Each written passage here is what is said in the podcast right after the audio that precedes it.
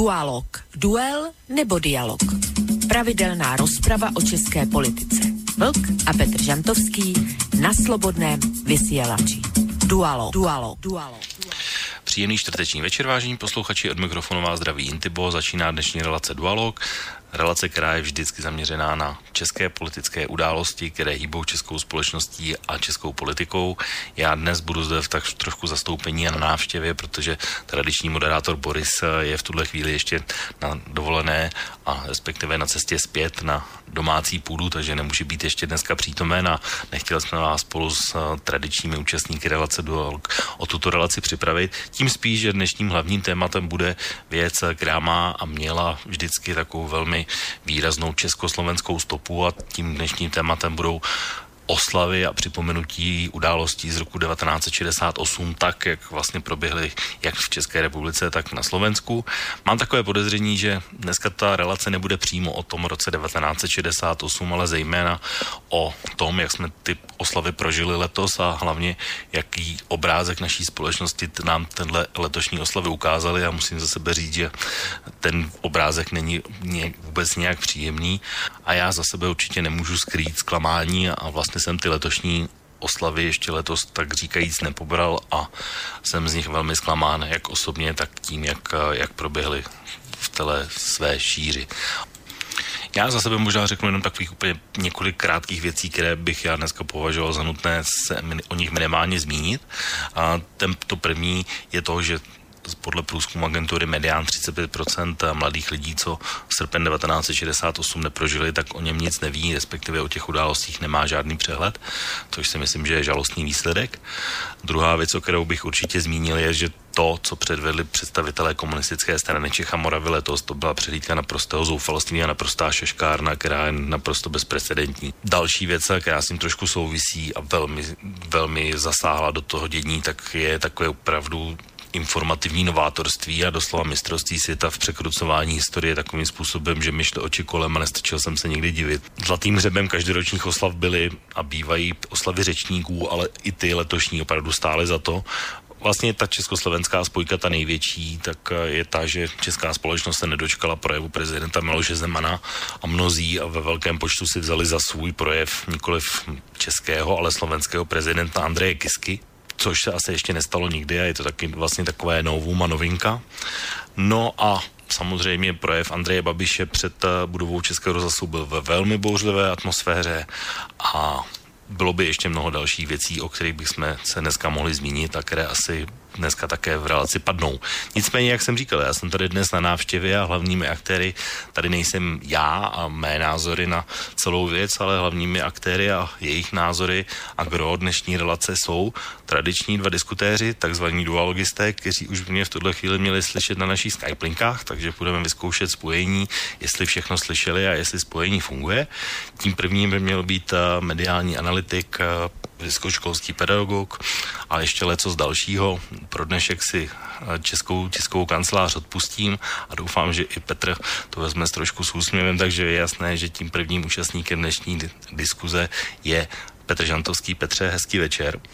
Já tě zdravím, děkuji za přivítání, zdravím samozřejmě taky svého partnera, kterého za chviličku představíš, takže tě nebudu zastupovat a hlavně zdravím všechny posluchače a posluchačky a jsem rád, že se slyšíme.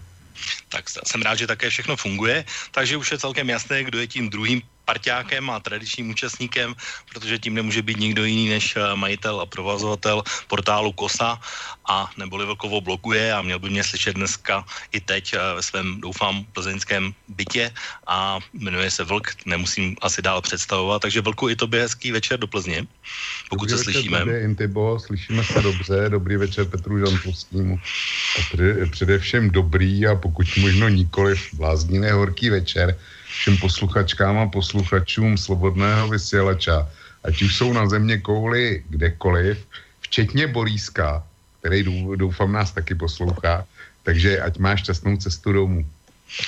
Tak to je vlastně náš takový tradiční úvod a já možná v tuhle chvíli se vlastně musím vrátit k Petrovi, protože já jsem si trošku uzurpoval dneska představení tématu, ačkoliv vlastně hlavním autorem dnešní relace, respektive jeho tématu je právě Petr, a zároveň bych to hned spojil a držel se takové tra- vaší tradice, kterou tady v relaci Dualog máte, a to znamená, že Petr je zároveň hudební dramaturg dnešní relace a vždycky relace začíná písničkou, tak možná Petře tě poprosím na začátek možná jenom o to tvé vlastní představení dnešního tématu a zároveň teda hned bychom si dali první písničku někoho, koho si dneska vybral, a je to tvoje.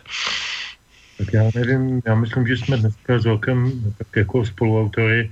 Já jsem to téma navrhoval při čtrnácti dny, abychom byli jaksi před všemi těmi, všemi těmi traktacemi a baštonádami, které si ty Intibo zmínil velice pěkně v tom úvodu, se kterým já se z veliké míry totožňuji. Ne, ale Vlk mě nakonec přesvědčil, že bude lepší nechat to na tento týden, a měl pravdu on, musím dát za pravdu, protože bychom před těmi dvěma týdny hodnotili možná události roku šedesát osm, ale ne jejich mediální a společenský ohlasy, tak jak jsme je viděli v posledních týdnech, takže určitě je lepší, že o tom mluvíme dneska, takže já bych řekl, že jsme spoluautoři toho tématu oba, a oba jsme se na ně, myslím, dohodli. E, takže, takže tak, na, na, na okraj. Co se týče muziky, my tady už poměrně tradičně často hrajeme e, jak Nohoritu. Já se snažím k tomu dávat nějaký dramaturgický důvod, proč to hraje zrovna zase Nohavica po nějaké době třeba. E, nedávno jsme si tady hráli jeho jím zhudebněný písniční básně um, Petra Bezruče. Um, mělo to nějaký dramaturgický důvod. Já jsem si dneska, a vždycky se snažím najít nějaký absolutně neznámý nebo téměř neznámý skladby z nějakých starých koncertů, z nějakých starých nahrávek, které nejsou notoricky známý, nejsou na deskách, a přesto se velmi hodí k tomu tématu. Tak já jsem dneska vybral čtyři protiválečné písničky Jarka Nohavici, z větší části jsou z kraje osmdesátých let, až ta poslední bude z konce osmdesátých let, a dokonce ji ani sám naspí, ne, ne, nenapsal, ale k tomu se teprve dostaneme. Já bych teda začal písničkou, která je nejstarší z té dnešní plejády a jmenuje se Stoj, Stojí voják na dešti. Dobrá, tak pojďme si dát první písničku od Jarka Nohavici a pak se pustíme do dnešní diskuze na téma rok devatenáct set šedesát osm, respektive jeho oslavy v Česku a na Slovensku, tak jak proběhly. Tak pojďme hrát.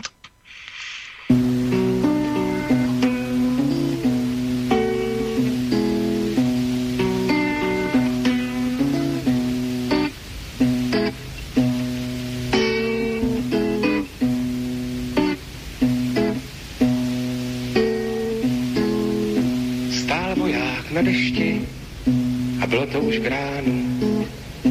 Stál voják na dešti a hlídal zbrojní sklad. Stál voják, stál tam sám, pršelo do kaštanů, malounko svítalo, šli ho už vystřídat.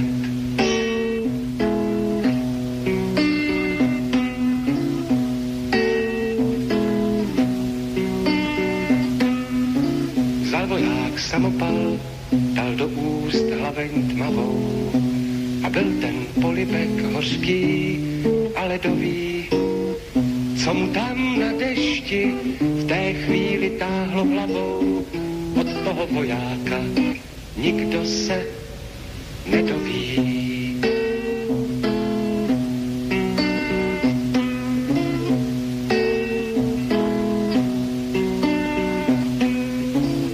Leží a nedýchá, liják mu ránu myje. Krev bloudí, se mě má co sní, nu jen ji ber. Je zbytečná ta krev, i voják zbytečný je, navždycky zbytečný, navždycky dezertér.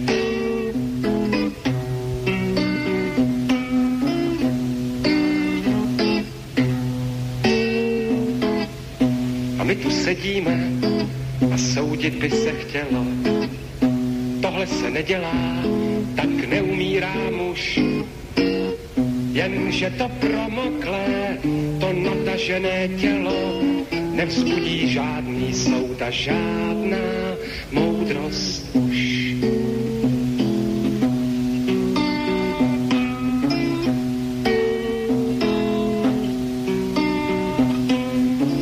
Kdo pak mu pomohl, kdo pak mu ruku podal, když v noci na pryčně seděl a nemohl spát, tak někdy cizí jsme lhostejní, jak ta voda, a pak se na dešti zastřelí, zastřelí kamarád. Tak, vážení posluchači, posloucháte relaci Dualog. Našimi hosty jsou Petr Žantovský a Vlk. Pánové, slyšíme se? No, výbor. Tak všechno funguje. Já možná jenom ještě, než položím vlastně takovou tu úvodní výkopovou otázku, tak jenom ještě připomenu takové ty technické věci. Pokud třeba naši relaci posloucháte poprvé, tak můžete se do naší diskuze zapojit a hned ten první bod určitě bude velmi důležitý a určitě vhodný pro zapojení. A můžete vlastně využít tradičních způsobů, které vlastně používáme v našich relacích vždycky, to znamená na e-mailové adrese studio zavináč slobodný vysílač tečka es ká, přes naše webové stránky pod takovým zeleným otazem, zeleným otázka do studia, kde můžete položit svoji, otá- svoji otázku a svůj dotaz a můžete zavolat i na telefonní linku nula čtyřicet osm, tři osm jedna, nula jedna, nula jedna. No, já, pánové, dneska nebudu chodit nějak hor- kolem horké kaše a půjdeme rovnou k věci a vlastně už jsem to zmínil teď před chvíličkou, že jedna z těch nejvíc diskutovaných má i ten československý dosah a československou prezidentskou rovinu a to je vlastně taková věc, která zbudila asi zdaleka nejvíc pozornosti a to, že Miloš Zeman se i v letošním kulatém výročí nějak do oslav nezapojil a doslova je promlčel. A mě vlastně zajímá taková společná otázka pro vás na začátek, vlastně kde vidíte ty důvody, proč to tak je a jestli vám tohle mlčení osobně vadí a nebo nevadí. A možná asi bych v tuhle případě začal u Vlka, protože na kose jsem si přečetl, byť tedy v kategorii nevtip, že vlastně si byl rád za to jeho mlčení. No rád, nerad. Já jsem to uzavřel. Já jsem tam porovnával vystoupení Babiše, Kisky a samozřejmě jsem se nemohl vyhnout i zmínce o Zemanovi a prostě uzavřel jsem to sice větou, že možná, že je dobře, že Miloš Zeman nevystoupil, ale, ale je to takový z větší části hořká ironie, jo. Protože já si myslím, že prezident k takovému výročí prostě vystoupit měl. Ale e, připadal, připadalo mě to e, svým způsobem pochopitelný, protože vím, co dělají tyhle, tyhle horka se mnou. A e, jsem si řekl, že dejme tomu, e, by byl došel i na e, rozhlasu, na tu pietu, nebo respektive na to shromáždění, který tam bylo.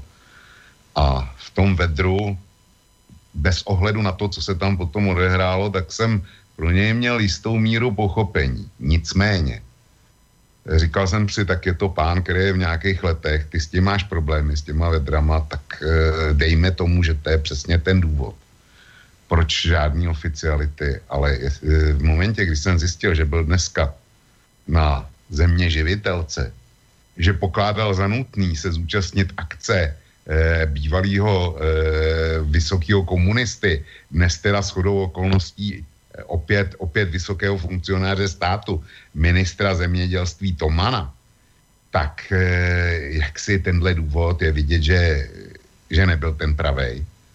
A v tom případě nechápu, že prezident zkrátka tenhle historický milník úplně pominul.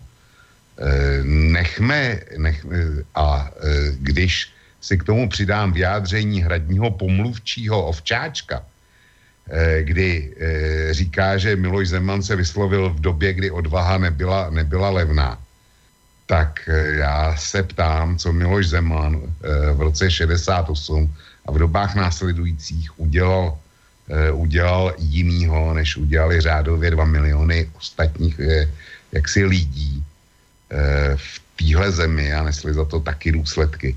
Takže já to bohužel nevidím. Nechci na Miloše Zemana za každou cenu nasazovat, ale mně to prostě pod fousy nejde a um, uvolnil prostor jiným, který naopak mluvit neměli, ale k tomu se, k tomu se ještě, ještě dostaneme, kdo neměl mluvit, kdo měl mlčet. a jaký to, jaký to má důsledky. Čili můj komentář je, že Zeman rozhodně promluvit měl a e, beru jako osobní facku, že neměl čas se zmínit, zmínit teda o okupaci Československa, ale měl čas, e, jak si zajet do Budějovic na zemi živitelku. Pro mě je to urážka, nemůžu si pomoct. Hmm, jak to vidí Petr Žantovský? Já to vidím trošku strukturovaněji. Jako o urážce bych asi nemluvil, protože snažil jsem se dobrat uh, aktivních záznamů, uh, zda předchozí prezidenti se zúčastňovali pěkných aktů, protože toho dvacátého prvního srpna Českého rozhlasu se to děje každý rok. Nejenom v padesátém ale v čtyřicátém devátém, čtyřicátém osmém a čtyřicátém a tak dále výročí. Taky i v těch kulatých výročích, a že už jsme teda taky zažili kulaté výročí čtyřicáté od toho data okupace. A nenašel jsem záznamy o tom, že by naši prezidenti hovořili před Českým rozhlasem. To je věc, věc číslo jedna. Ani Václav Havel, ani Václav Klaus, ani Miloš Zeman doposavat. Čili to, že se z toho teď dělá kauza, že tam nepřišel, mně přijde takový trošku mimo, mimo mísu. Teď to nemíním na velká, to míním na naše média, která z toho udělala velké téma. Fakt je ten, že, že tam vždycky vystoupil nějaký funkcionář vysoký, buď to byl premiér, nebo předseda sněmovny, nebo senátu, letos tam byli teda všichni tři, protože to je to padesátý výročí. Jak jsme si všimli z reakcí lidí, tak nebyli spokojeni s tím, že tam ti lidé přišli, aplaudovali pouze pana Štycha, ačkoliv říká úplný nesmysl, teda minimálně jeden nesmysl jsem si poznamenal a ten stojí za to. No Petře, já ti, já, já ti dám do toho skočím jenom takovou vsuvku, já myslím, že tě uspokojím, protože to, co řekl Milan Štěch, mám také připraveno a to bude taková pasta, bych řekl pro tvoje slova. Tak, tak to nechám na pár, ale v každém případě chci tím říct, Miloš Zeman se měl vyjádřit k dvacátému prvnímu No já e, tohletu, tuhletu e, věc vůbec e, nespochybňuju.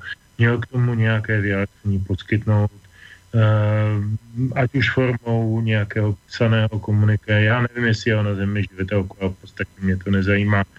E, chápal, chápal bych tak jako, že v tomhletom strašlivém počasí, který dělá každému blbě, na to starým nemocnímu chlapovi, tak že, že tím může mít trable, ale opravdu neříkám prostě jako ten, ten, ta samotná fyzická účast u toho rozhlasu, ne, nejenom, že by nebyla, nebyla nutná, také by byla unikátní. A mimochodem teda jako, co by se tam asi dělo, kdyby se tam objevil, to si umíme představit všichni, protože tam lidé, kteří tam přišli, tam přišli prostě dělat, dělat nebo vyjadřovat ty, které ten vyjadřovali způsobem, kterým je vyjadřovali a nepochybně by to postihlo Zemana více než koho jiného. Takže potud, potud chápu, že tam nebyl. Opakuju, není to nějaká zavedená procedura. E, naopak souhlasím s názorem, že nějaké vyjádření padnout měl. To že, to, že Miloš Zeman eh, eh, nechal pana Vtáčka říct, že, nebyl, že byl statečný v době, kdy to nebylo lehké nebo levné nebo, nebo obvyklé, to je taková, taková věta, kterou jsme od eh, Miloše Zemana slyšel už několikrát. Já si vzpomínám, že když jsem s ním psal první knížku, napsal jsem s ním dvě knihy v průběhu let, jednu v roce dva tisíce jedna, ale druhou potom v roce dva tisíce dvanáct. A to znamená těsně před odchodem z politiky a těsně před návratem do nové funkce v politice. Ani v jednom případě jsme nevěděli, zda ten odchod je natrval, anebo zda ten návrat bude úspěšný. Byla to prostě, bylo to setkání dvou lidí, kteří měli nějaká témata, které chtěli mluvit. A vzpomínám se velmi dobře, že už v tom roce dva tisíce jedna nebo dva tisíce do té knihy ta, ta zmínka o odvaze, která není levná, padla. On má Miloš Zeman samozřejmě určitý soubor flosků, jako je má každý politik, který je nucen často mluvit. Stejně také má Miroslav Klaus, stejně také má Václav Klaus, stejně také měl Václav Havel. Prostě určitý soubor nějakých takových ustálených frází, které už známe a ledva zazní první slovo té věty, tak už všichni umíme doříct. a už se tomu trošku smějeme. V tomhle případě není k žádnému smíchu důvod a myslím si, že to, to vyjádření pana Ovčáčka nenahradilo prezidentův, a teď neříkám projev, mohlo, být, mohlo to být opravdu desetivěté komuniké pro, pro média, e, názor hlavy státu na tuto událost. E, myslím si, že to zbytečně, zbytečně tohleto se spustí, abych tak řekl. No, já, dám měl... drobnou, já dám drobnou vsuvku, jo. S Petrem, s Petrem souhlasím a chtěl bych připomenout, že jsem nehoroval proto, aby se byl Miloš Zeman zúčastnil, zúčastnil to aktu na Vinohradský. To je, jak říkám, to, ty vedra jsou vysilující a s tím bych problém neměl. Ale oba se shodneme na tom, že zkrátka nějakou rezonanci vydat měl a vsadím se, že té rezonance bychom se byli dočkali, kdyby běžely táčky u, u Soukupa na Barandově, jo, tak tam by nějaká rezonance byla. Prostě já to, já to beru tak, že český prezident nemá zapotřebí eh, se vyjádřit k kulatýmu výročí jednoho z nejtragičtějších dní v moderní historii vlastního národa. Ale, jak říkám, tady jsem s Petrem souzvuku v podstatě. No, já bych to možná jenom doplnil a měl bych takový nápad, který asi nikoho nenapadlo, ale docela mě to překvapuje, že nenapadl. Uh, protože Miloš Zeman mimochodem asi čtrnáct dní zpátky, když se vraceli ti tři mrtví vojáci z Afghánistánu, tak byl taky na pražském letišti a taky mu to evidentně nedělalo dobře, aspoň to, co jsem měl možnost vidět, tak to je věc číslo jedna. Ale asi zhruba týden před tímhle návratem těch vojáků totiž udělal jednu věc, že byl na návštěvě na Slovensku.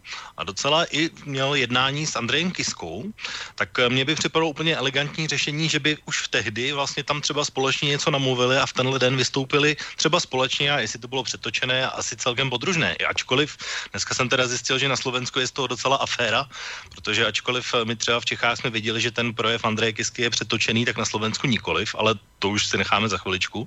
Ale vlastně dalo se to použít takové českofederálně. Nezdá se nám zvláštní, že třeba tohle nikoho nenapadlo? No, já myslím, že by si měl převzít hradní protokol, protože ten nápad, ten nápad je e, v podstatě jednoduchý a každý jednoduchý nápad je geniální. Já ti k tomu gratuluju, k tomu nápadu. Já k tomu nemám co dodat, vás. Tak, tím jsme se vlastně pomalu, ale jistě dostali k té druhé části, že uh, vlastně jeho štafetu v úzovkách v, českého, v českém mediálním prostoru převzal Andrej Kiska.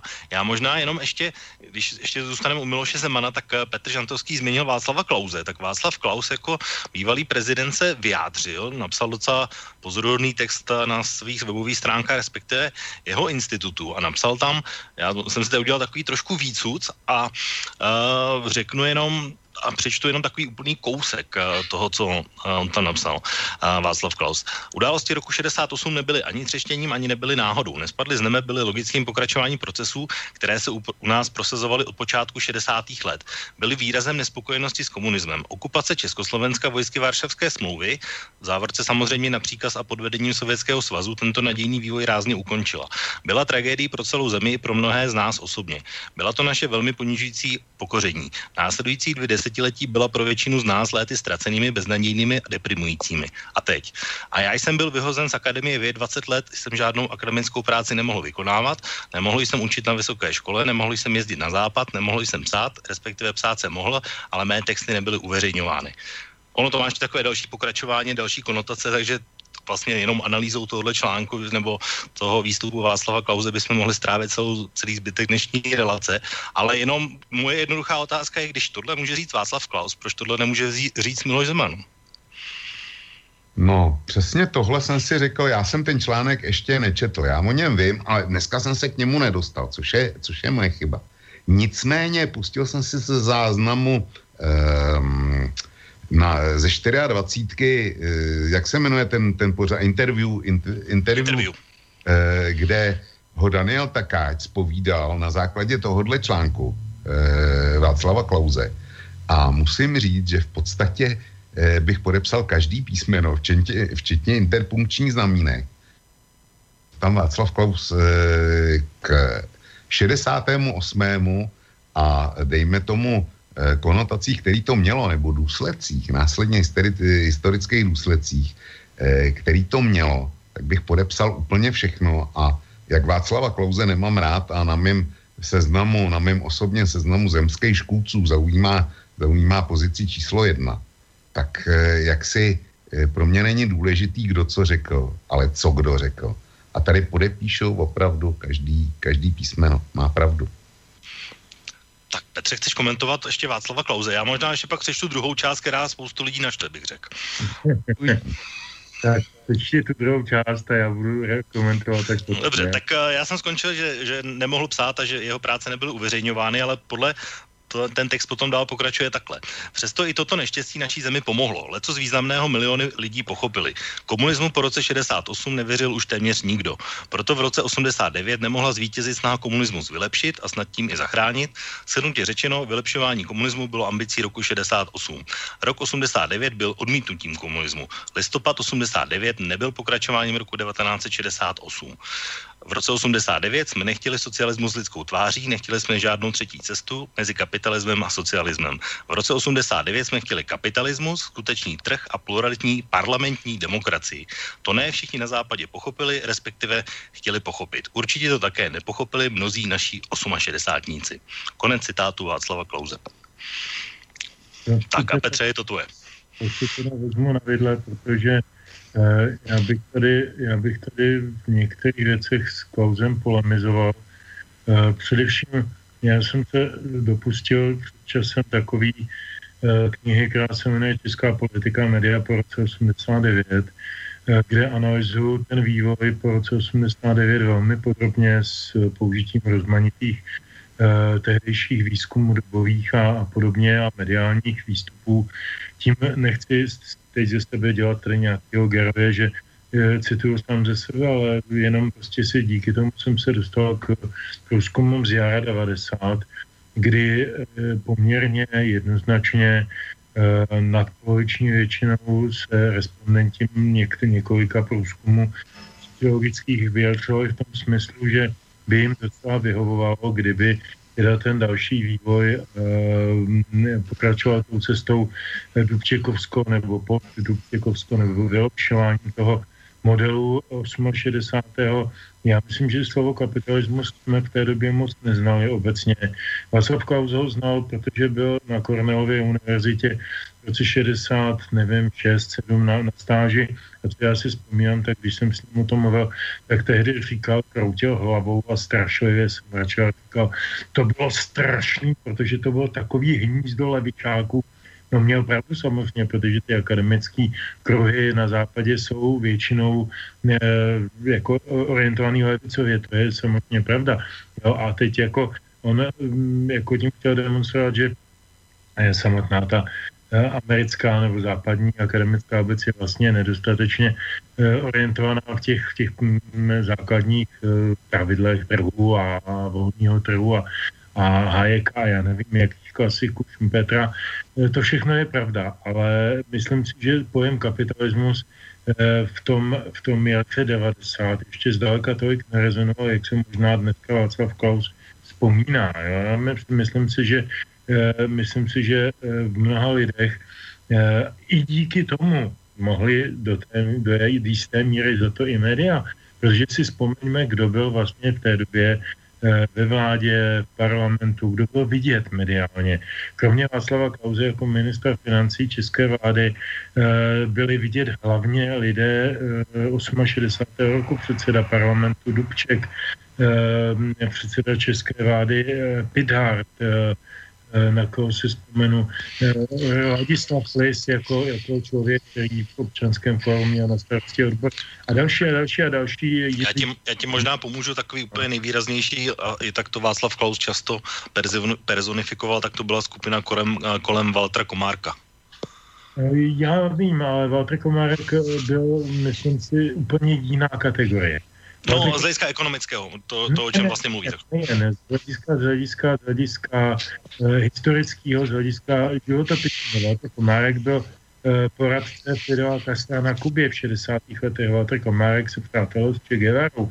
Valtr Komárek byl neskutečně, neskutečně prcavej a, a vynikající vlastně odborník v mnoha směrech a, a měl vůbec nepatřil k těm typickým obradníkům, jako byl pan Dinsbier nebo, nebo pan Pithard, nebo další lidé, paní Krčníková.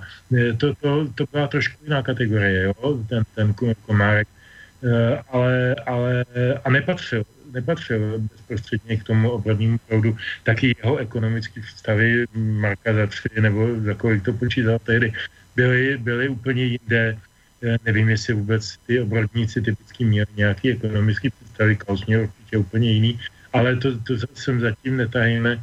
Fakt je ten, že, že ta, ta viditelnost lidí Pražského jara šedesát osm na jaře devadesát v médiích byla stoprocentní. Kdežto nějaké nové tváře, jako nějaký Bratinka, nějaký Mandler, nějaký, nějaký Benda a podobně, to byli lidé, který nikdo neznal. E, tím ne, nechci v žádném případě snižovat jejich význam e, a jejich, jejich kvality nebo hodnoty. Bratinka byl první člověk, který přeložil, pokud si dobře pamatuju, Hayekovu cestu do otroctví. E, Benda byl, byl vynikající matematik, který nakonec tedy nebyl schopen dělat politiku, protože neměl komunikační schopnosti, ale byl vlastně prvním ředitelem Ústavu pro dokumentaci a vyšetřování zločinů komunismu a tak dále. To bychom se dostávali do detailů. Tím chci říct, že tečka. To není kamínám hlavně. Jdeme právě zpátky k tomu. Myslím si, že představa veřejnosti o kapitalismu na jaře devadesát v České republice byla velmi mlhavá. Málo kdo z nás v tom kapitalistickém světě byl a málo kdo z nás věděl, co to přesně znamená a už vůbec nikdo si neuměl představit, jak to bude vypadat za třicet let a mnozí jsou z toho možná proto do dnes, dnes e, rozčarováni. E, tak to je asi všechno, co jsem chtěl říct. Hmm, tak, Vlku, ty chceš něco k tomu? No chci, tady se ukazuje ten handicap, k kterému jsem se přiznal, že já neznám ten článek, já znám pouze, pouze interview z ČT dvacet čtyři, který na jeho základě vznikl. A tam tohle řešení nebylo, ale podpořím Petra, nebo respektive budu oponovat Václavu Klausovi. Na jaře devadesát, v roce devadesát jedna, nikdo, nebo drtivá většina lidí rozhodně neuvažovala o kapitalismu jako, jako o alternativě, ale chtěla nějaký takovej průnik toho, toho dobrýho z obou dvou stran. A před, jak si všechno to bylo pod pojmem socialismu s lidskou tváří, a e, dodávalo se konečně. Jo. Svoboda, demokracie a socialismus s lidskou tváří. Tady Václav Klaus, e, jaksi buď je ve svý bublině tehdejší, že to byl většinový proud, anebo nemluví pravdu. A je to, je to v podstatě jedno. E, ten přechod ke kapitalismu se nastartoval až s kuponovou privatizací e, v konečném důsledku. Jo. A já se vrátím e, k Miloši Zemanovi.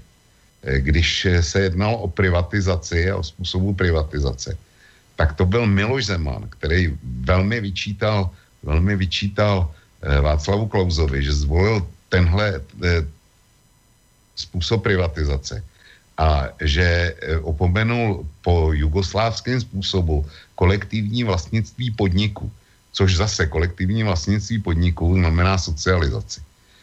A Miloš Zeman mu to tenkrát velmi vyčítal, čili jestliže, jestliže upozorňuješ na tenhle výsek z toho Klausova článku, znova říkám, já jsem ho bohužel nečetl, ale tak tady mám zásadní námitky, ale nikoli s tím interview, který jsem viděl já.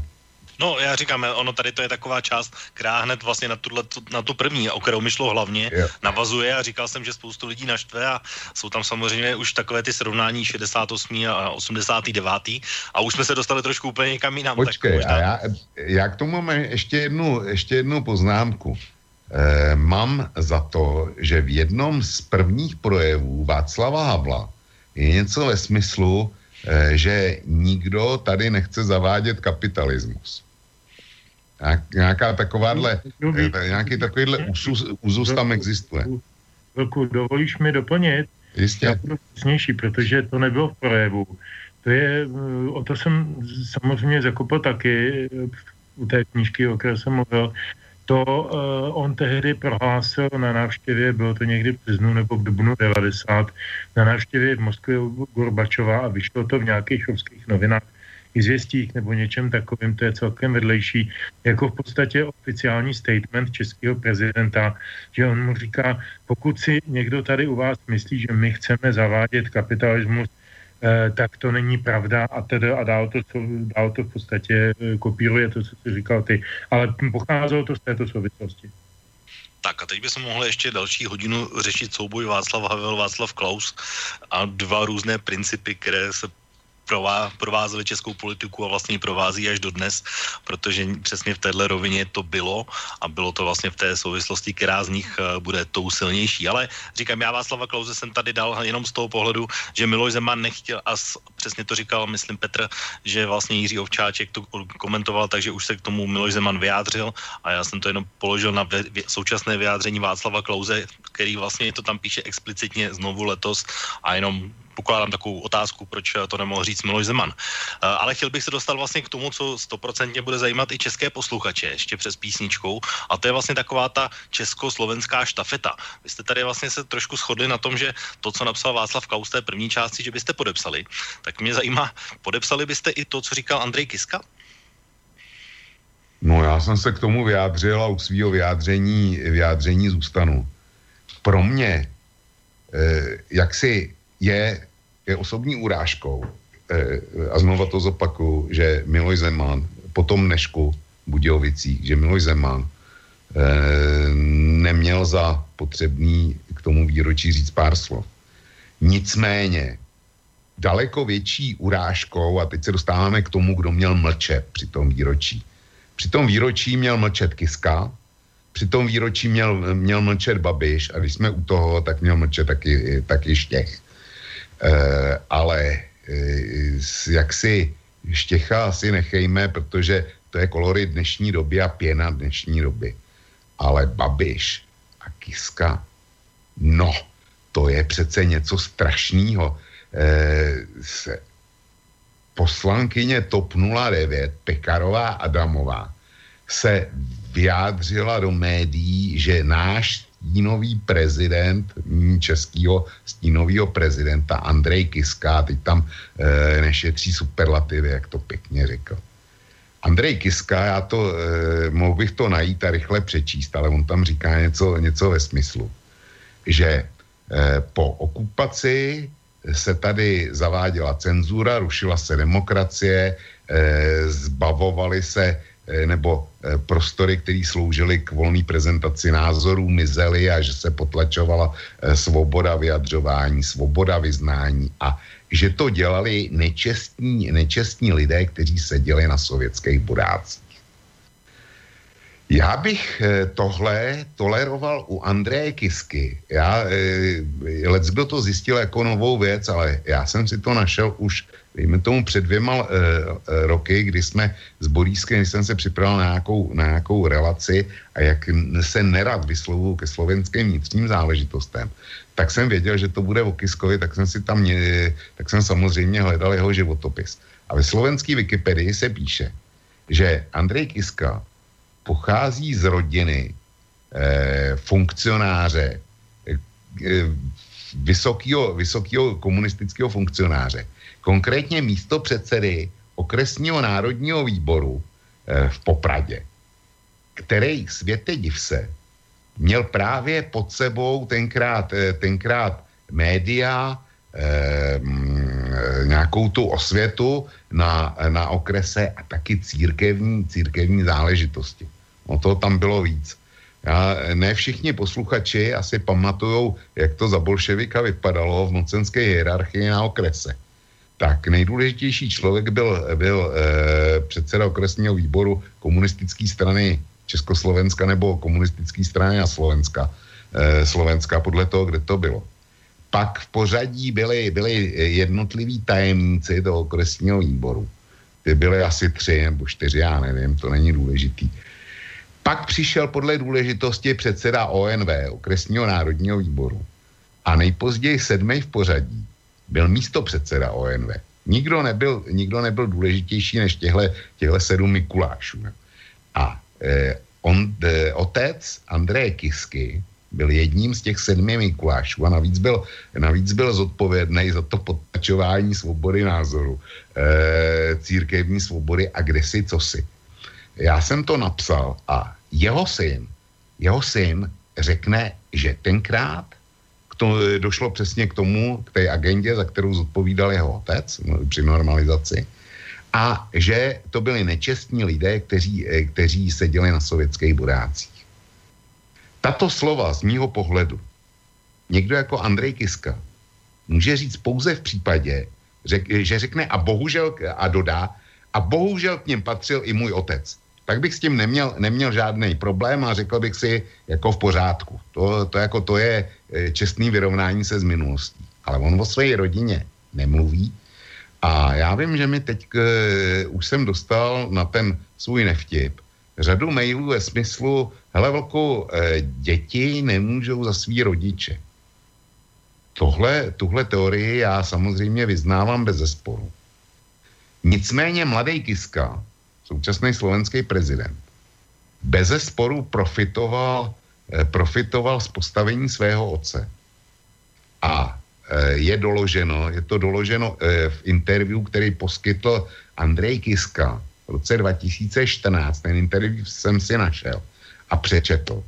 Je doloženo, že žádal o členství v komunistické straně Slovenska.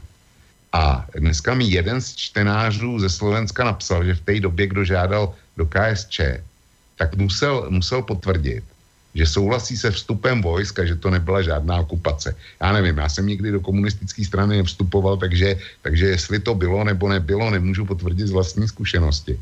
Ale rád tomu věřím, protože, protože podobný, podobný dotazy museli absolvovat všichni, kdo byli v roce šedesát osm v zaměstnání asi až do roku sedmdesát tři.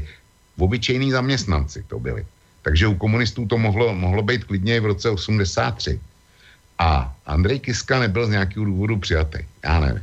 Prostě bylo mu řečeno, aby přihlášku nepodával.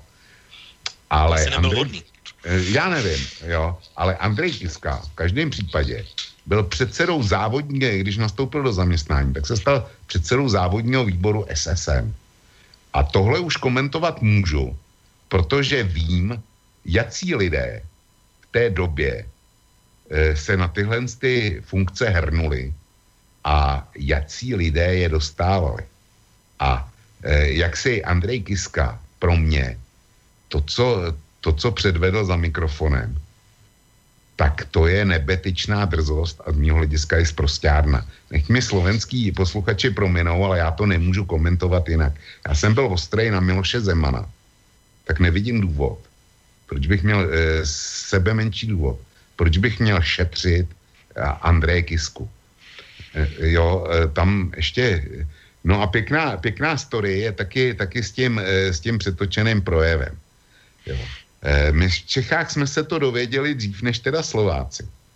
A je tam pěkná story, protože já mám ten posluchač, který mi poslal to vyjádření o tom, co, co jako nápadníci členství v komunistické straně museli potvrdit. Tak ten tam mi poslal i kus oficiálního statementu slovenský prezidentský kanceláře, kde se píše, že Andrej Kiska požádal R S T V o e, mimořádné vystoupení e, dvacátého prvního srpna e, dva tisíce osmnáct. Jo, a to bylo na Slovensku zveřejněný. Čili jinými slovy, Andrej Kiska zbudil, zbudil ve veřejnosti e, e, jaksi dojem, oprávněný dojem, že bude mluvit k tomu výročí osobně a přímo. A co jsem si dneska ještě našel, takovou tu pikošku, jak říká, jak říká Borísek, Eh, rád, tak eh, jak si slovenský tisk má ještě jednu, jednu věc, která dokresluje trapnost celé situace. A to je to, že eh, prezidentský úřad, ačkoliv Andrej Kiska je ve Španělsku na dovolený, tak nechal vlád prezidentskou standardu na jeho sídle, aby to vypadalo, že je v úřadě. Prostě z mého hlediska eh, sprostá drzost. A trapnost na trapnost, ať se na to podíváme, jak chci. A e, paní Pekarovej bych rád zkázal, že tohle nemůže být můj stínový prezident, sorry, nechci. Tak já možná, protože se bavíme teď už o slovenském prezidentovi, tak možná do toho jenom vložím zase výzvu pro naše posluchače, že můžou se do naší diskuze zapojit na e-mailu studio zavináč slobodný vysílač tečka es ká, můžou nám položit otázku, nebo vám spíš jako tradičním diskutérům přes naše webové stránky pod zeleným odkazem otázka do studia, no a nebo můžete zavolat i na naší telefonní linku nula čtyřicet osm tři osm jedna nula jedna nula jedna. Tak určitě, než dám prostor Petrovi Žantovskému, tak možná jenom Vlkovi odpovím trošku nečekaně, protože jenom přečtu několik tweetů pana Ovčáčka po té, co pronesl mm, projev Andrej Kiska, tak Jiří Ovčáček na svých Twitteru napsal. Oni ty Twitterů bylo víc, ale řeknu jenom některé. Plně souhlasím. A pak tam bylo to zrada, zoufalství, ponížení, nikdy víc. To, takže plně souhlasí Ovčáček s tím, co řekl Kiska. A potom napsal, že to byl kultivovaný přítel, projev přítele pana prezidenta, a který ostře on kontrastuje s výrony nenávistí a urážek, který jsme byli u nás celý den svědky. A ta nejlepší nakonec, v záplavě zloby a nenávisti zní jako čistý pramen slova přítele pana prezidenta, pana Andreje Kisky. Tak, tak to by byla to je odpověď od Jiřího Ovčáčka. No, na to já můžu říct akorát jediný, a jsme sice před dvacátou druhou hodinou, ale nic jiného říct nemůžu než tý vole.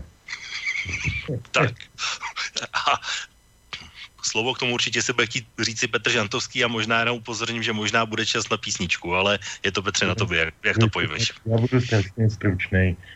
Já vůbec nebudu hodnotit projev pana Kisky. Nejsem občan Slovenské republiky, ten projev nebyl určen mně. E, to, že e, byl vysílán v českých médiích, bylo rozhodnutí českých médií. Já se domnívám, že to bylo dosti nešťastné, protože navzdory tomu, že jsme byli Československo e, a e, spěli jsme k zákonu o federaci, e, který byl pár měsíců po, po té okupaci, tak přece jenom dnešní slovenská reprezentace a dnešní slovenská politika není dnešní česká politika. A mě by dost zajímalo, jak by se dívali slovenští občané na to, kdyby se jim prehováral z veřejnoprávní er té vé es český prezident a mě o něčem nepoučoval, o čemkoliv, to je úplně jedno o čem. Prostě myslím si, že to bylo nevhodné, bylo to netaktní vůči českým občanům a nepatřilo to do těch českých médií. To je všechno, co k tomu Kiskovi mohu říct, jeho obsah, jeho uh, proslovu nebudu vůbec komentovat, protože to byla fráze na frázi. Takové frázi nebo takového soubor frází byl srovnatelný s projevem pana Štěcha, s tím rozdílem, že teda pan Štěch tam měl ještě ty pikanterie navíc, ale on je taková osobitá postava. Ale v zásadě, jak si obsahově, to bylo zhruba tak na podobné úrovni, co se týče jaksi novosti a informační hutnosti toho, toho projevu. A jestli můžu teda, tak to spojím s tou druhou písničkou, e, zase protiválečná. E, už jsme se tady párkrát pouštěli Nohavicovi přepisy, převody písní ruského písničkáře, tedy původem gruzínsko-arménského, ale, ale berného jako sovětského písničkáře Bulata Okudžavy, a tahle ta písnička se jmenuje Bitevní plátno. Tak, tak pojďme si zahrát Jarka Nohavicu a druhou písničku v dnešní relaci Dualog.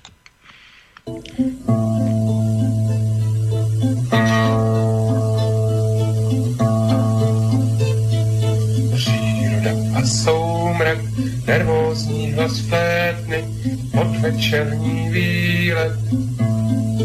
Čele jeden císař v sametovém plášti na kobyle bílé. A kobyla bílá má havraní hřívu, chůzi nepokojnou. Má červené kšíry a za zády křídla, co je cítit vojnou. Za císařem pánem jedou feldmaršálci poklimbávající. Slavní bojovníci, chlapci sokolíci, stále vítězící. Dál pak pobočníci a podporučíci lesknou se jim třásně. Krásný, všichni velmi schopní, všichni píšou básně. pomalu už sládnou zvuky klávesínu, hlasy mizí v dálce. Pomalu už končí nervózní hlas flétny, naděje i šance. Pomalu se ztrácí zápach ohně v kamnech, vůně chleba zmle s chlebem. Jediné, co zbývá, jediné, co zbývá, to je zem a nebe.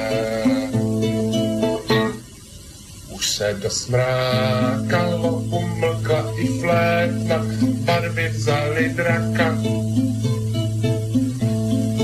Jak do moře řeka, do tmy zvolna vplouvá, přilbice i čáka.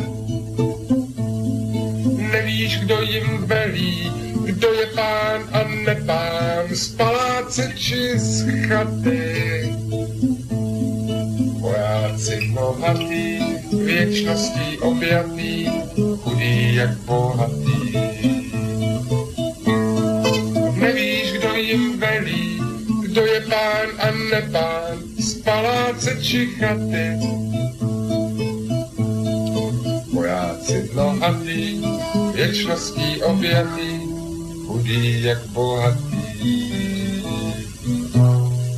chudý jak bohatý, chudý jak bohatý. Tak, jsme zpátky v relaci Dualog, našimi hosty jsou Vlk a Petr Žantovský. Pánové, slyšíme se stále, všechno funguje? Jo. Tak, já jsem slíbil tady před přestávkou, protože Vlk se docela výrazně vrhnul na Andreje Kisku, takže ještě mám takovou potravu i pro Petra Žantovského. Jenom možná, a to je vlastně ten projev Milana Štěcha jako předsedy Českého senátu, jenom taková odbočka ještě než ocitu to, co jsem si vybral pro Petra, tak Milan Štěch, o něm je známo, že byl členem komunistické strany od roku sedmdesát devět až osmdesát devět, což mu mimochodem vytknul i právě Jiří Ovčáček například. Tak u Milana Štěcha tohle vám vadí, pánové? Jako samozřejmě Andreje Babiše se necháváme nakonec jako tak trošku zlatý hřeb a to bude ta poslední část, o které se budeme bavit, ale spíš mě to zajímá, jestli vám tohle třeba vadí u Milana Štěcha. No, já za sebe řeknu, že já už jsem to říkal, z těch, kteří, z těch tří, kteří hovořili, ten, který měl mluvit, tak ten mlčel a ty tři, který mluvili, tak měli, to mělo být opačně, ty neměli ani ceknout, jo. Včetně, včetně Štěcha, právě kvůli tomu, že byl normalizační komunista. Ale jak říkám, ten z nich, z těch, z těch třech, který měli být potichu, tak je pro mě pěna dní. Prostě ty, tyhle lidi, kteří byli v KSČ, jakkoliv mě to uráží v souvislosti s tím výročím, tak jsou vlastně rozlezlí dneska nebo už, u, už hodně dlouho v mocenských strukturách České a Slovenské republiky. Tak, Petře, jak ty to vidíš u Milana Štěcha? Ja, to je... To je složitější. Milan Štěch je, těch, těch je m, zvláštní postava, je to odborář, je to dělnický kádr, jeho vyjadřovací a retorické schopnosti jsou velmi příbuzný jiným dělnickým kádrům ve vysokých funkcích v Československu v minulosti a já teda musím říct, že když ho slyším mluvit, m, bylo to nedávno, už po druhé, byl jsem v říjnu, uh, pardon, jo, v říjnu to bylo, uh, ne, pardon, v dubnu, na, na vernisáži výstavy uh, ke stoletům ČTK uh, v zahradě Senátu, kterou otevíral pan, pan předseda Senátu Štěch. A musím říct, že perly, které z něj padaly, byly srovnatelné s těmi perlami, které z něj padaly. On si ty projevy snad píše sám. Prvé jsem teda se dopustil myšlenky, že mu je možná někdo píše, ale teď mě napadá, že možná je samo, samo jediným autorem. No představa, že tohle je druhý nejvyšší či, ústavní činitel a kdyby se, nedej Bůh, panu prezidentovi něco stalo, tak velká část jeho kompetencí do volby nového prezidenta přechází na pana Štěcha. Tak to mě tedy oblívá docela, docela chladný pot. Já bych teď jako asi nekádroval s tím, kdo byl, kde, v jaké straně. Konec konců máme takové prominenty, kteří už jsou v páté nebo v šesté straně a za každou srdcerivně byli se nebo kandidovali nebo seděli v nějakých orgánech nebo ve vládě nebo v komorách parlamentu nebo jinde. Jako to je taková česká, česká libůstka, že prostě to býti býti něčeho součástí neznamená býti určitomu loajální a trvalé a býti o tom přesvědčen. Jako Branštěch je typický normalizační komunista, který prostě vstoupil do strany prostě proto, že se to tak má. Patří to k nějaké profesi, kterou tehdy vykonával, já nevím, co tehdy dělal. A, a je, to, je to tak v pořádku. Jako kdyby tady byl, u nás doma se vždycky říkal, když by přišli Číňani, tak se nechá narůst topánek a, a se šikmi do oči. E, ono to vypadá jako trošku jako e, parafráze nebo parodie, ale ono to o tom je trošku v Čechách. Jo. Máme tady spoustu lidí, kteří jdou vždycky s tím proudem, který vane. E, ale jak říkám, jako mě, by, mě na tom nejvíc vadí ta, ta strašlivá e, nízkost toho toho potenciálu rozumového, nebo já nevím, jak to nazvat, intelektového. Já nevím, nechci, nechci se pana předsedy dotknout, ale na, na jeho místě bych hledal asi jiný zaměstnání, protože tohle to je projev ztráty soudnosti. Tak já jsem říkal, že jsem si tady připravil i kus jeho projevu, takže přečtu věc, kterou určitě, Petře, bude chtít o komentovat, protože se týká médií, a tak já přečtu to, co říkal Milan Štěch. Takže Milan Štěch řekl toto. Právě rok devatenáct set šedesát osm ukázal, jak zásadní pozitivní význam a roli mohou v kritických chvílích života společnosti sehrát veřejnoprávní média. Vezměme si z této naší nedávné historie poučení a vnímejme jejich poslání pod tímto úhlem pohledu a v této historické souvislosti. Uvědomme si, jak významná je úloha veřejnoprávních médií, dnes o to významnější v záplavě nejrůznějších dezinformací, často účelově formovaných sdělení, jejichž něč- jsou něk- která elektronická média plná. Považuji proto různé pokusy o diskreditaci veřejnoprávních médií a Českého rozhlasu, České televize či České tiskové kanceláře za nepřijatelné, neboť bez nich bychom zůstali odkázáni pouze na soukromá média a jejich zdroje a jen obtížně bychom rozlišovali objektivní a účelové informace. Konec citátu a konec projevu Milana Štěcha.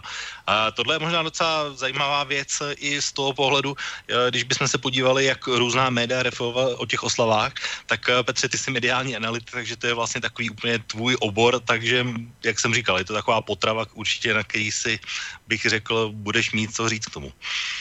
Tak jako k tomu samotnému příchodu vyjádření, ne, to nepotřebuje komentář, to každý, kdo jenom trošku elementárně něco ví. Potom fungují v Českých Čechách média v duálním systému, ví, že je to nesmysl. Kdo má trošku e, historických e, znalostí, tak ví, že před rokem osmdesát devět, respektive devadesát jedna, kdy byl přijat první zákon e, měnící mediální krajinu v České republice, u nás žádná ani veřejnoprávní, ani, ani soukromá média nebyla, byly, byly tady média pouze státní, myslím tím elektronická média, nemluvím o tiskových, mluvím o televizi a rozhlasu. Takže, takže dokumentovat na, na hrdinství pracujících nebo zaměstnanců Československého rozhlasu v srpnu šedesát osm jakousi, jakousi gloriou nebo nespochybnitelnost dnešního Českého rozhlasu, České televize nebo veřejnoprávního statutu médií je přinejmenším tedy omyl. Um, myslím si, že já bych pana předsedu nepodezíral z toho, že ten omyl byl záměrný, já si prostě myslím, že to neví, uh, což ho neomlouvá, ale prostě vysvětlou si to tak. Na druhou stranu to, to další, to je mnohem nebezpečnější. Já, tam ty si Intebo přečetl tu větu, kde on říká, byli bychom odkázáni pouze na informace z médií soukromých. A mě teď naskočil bývalý pan ministr Mládek, který také říkal na jednom sjezdu sociální demokracie, že živnostníci jsou paraziti a že bychom neměli podporovat a dávat jim pod, já nevím co, daňové výhody a důchody a já nevím co. je to strašlivě zavání vítězným únorem a znárodňováním a, a takovým tím odporem vůči tomu soukromému sektoru. A to já se teda ježím strašně, když to slyším. No, celá ta věta, celá ta věta zní, že na soukromé média a hlavně a jejich zdroje. To by byl ještě ten důležitý dodatek tam. Zdroje, zdroje, každý má takový zdroje, jak si chce pracovat. Česká televize má nějaký zdroje, Český rozhlas má nějaký zdroje, soukromá média má nějaké zdroje. To je prostě jako na úplně jinou debatu a vůbec to nepatřilo do toho projevu před Český rozhlas. Tam se měl omezit, pokud teda chtěl vůbec něco říkat, tak se měl omezit na zmínění hrdinství lidí, kteří tam skutečně to hrdinství předváděli. A proto se to oslavuje u Českého rozhlasu, protože to bylo epicentrum, po určitou dobu epicentrum veškerého odporu a, a t- t- takový ten informační, to srdce toho vulkánu. To, to je správně, že se to odehrává u Českého rozhlasu a ne, ne na Václaváku nebo, nebo na Staromáku. E, tam, ať se odehrávají e, jiné akce, konec konců ne, na, na těchto náměstích různě aplaudovali Gottwaldům a, a já, když si vzpomenu na rok devatenáct set šedesát, to jsem sice nezažil, ale mám to nastudováno, tak plný staroměstský náměstí lidových milicionářů demonstrovalo za to, potom se dneska nemluví, že by měl Antonín Novotný zůstat ve funkci prvního tajemníka K S Č, ačkoliv už bylo rozhodnuto, že od čtvrtého ledna šedesát osm bude, nebo pátého bude instalován Alexandr Dubček a jediný, kdo se za Novotného postavili, byli skutečně ty milicionáři, byl jich plný Staromák. Ale ať si to tam teďka jdou soudruzi připomínat, chtějí to, já nevím, jestli je to plně důležitý datum, taky by si měli připomenout, že toho Dubčeka tedy nechal instalovat Novotný, že to bylo na jeho doporučení. To je zase věc, která se moc nepřipomíná, tak dále to odbíhám od tématu, nechci odbíhat. Pánové, nerad vstupujem do vášho rozhovoru, ale máme poslucháča na telefónnej linke a ten má podľa všetkých našich pravidiel prednosť, takže nech sa páči. Tak, takže mu ho dáme, takže vážení posluchači, můžete mluvit, povídejte. Hezký večer. Dobrý večer, já se vyjádřím jenom k tomu panu Štěchovi. Uh, on původně byl šéfem uh, odborového svazu. Uh, nechápu tu logiku, že když on chodil vlastně na ty sjezdy uh, Č S S D, tak by mě třeba zajímalo, jak je možné třeba, že nechodil i na sjezdy O D S, TOP nula devět, K D U Č S L a těch dalších stran. Teďka je uh, šéfem odboru Středula, ten jezdí na sjezdy Č S S D, ale nevím o tom, že by jezdil třeba na, na sjezdy. Ano, TOP nula devět, K D U Č S L, K S Č M a tak dále. A podle všeho on teda Středula se zařekl to, že nepůjde, že nevstoupí jako do Č S S D, že třeba tam nebude kandidovat, nebo že nepůjde do Senátu nebo na nějakou funkci. Tak mě zajímalo, jako, jakým způsobem třeba máte vy názor na to, aby se zrovna lidi, třeba, kteří mají třeba za vstupovat odbory, takových vysokých funkcí, aby se prostě orientovali jenom na tuhle jednu stranu. To podle mého názoru třeba je nepřípustný, jako jo, když zatím nasled.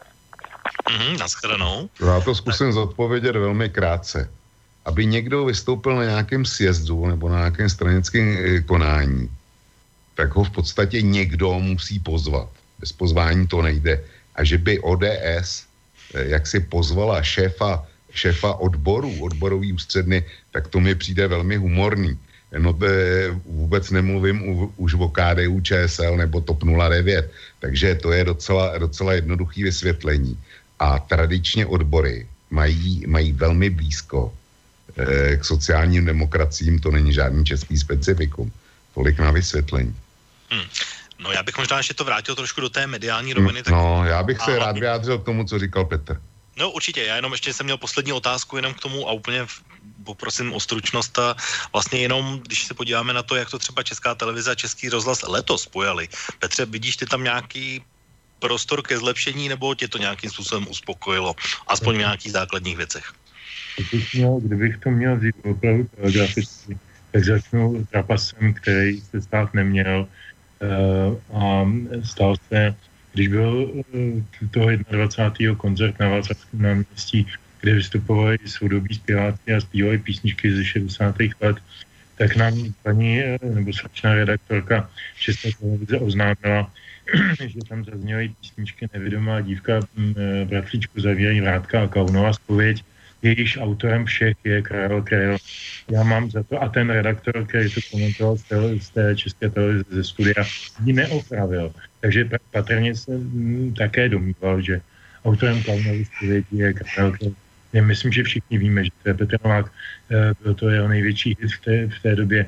E, a je to, je to e, důkaz té, té, toho diletantismu a té, té, té povrchnosti, jak se tam s informací pracuje, ale to je taková jakoby perlička. Já mám úplně jinou a podstatnější výhradu. Mně totiž strašně přišlo líto, jakým způsobem se s tím tématem nakládalo v českých veřejnoprávních médiích. Ta soukromá to nepřeháněla tolik, nebo, nebo vůbec, nebo, nebo to ignorovala téměř, kromě zpravodajských pořadů. Ale v těch veřejnoprávních se to samozřejmě fedrovalo a to je správně, protože to je veřejnoprávní téma padesátého výročí e, invaze spojeneckých vojsk, to je teda zatraceně veřejnoprávní téma, ale ne na tři neděle dopředu. E, a, a další týden ještě po výročí samotným. Ty pořady stále ještě běží, běží, běžely před tím dvacátým prvním několik týdnů. Já si myslím, že to strašně přepískli, že to přefoukli, e, že, že tím mnoho lidí možná i I jako znechutili. Trošku mi to připomnělo, ať mi každý promine tu analogii, která není úplně vhodná, ale jako berme ji jenom jako formální. My jsme přeci vítězný únor za, začínali slavit po novém roce. Velkou říjnovou revoluci někdy začátku koncem prázdnin. A, a, a první máji už pomalu od konce března.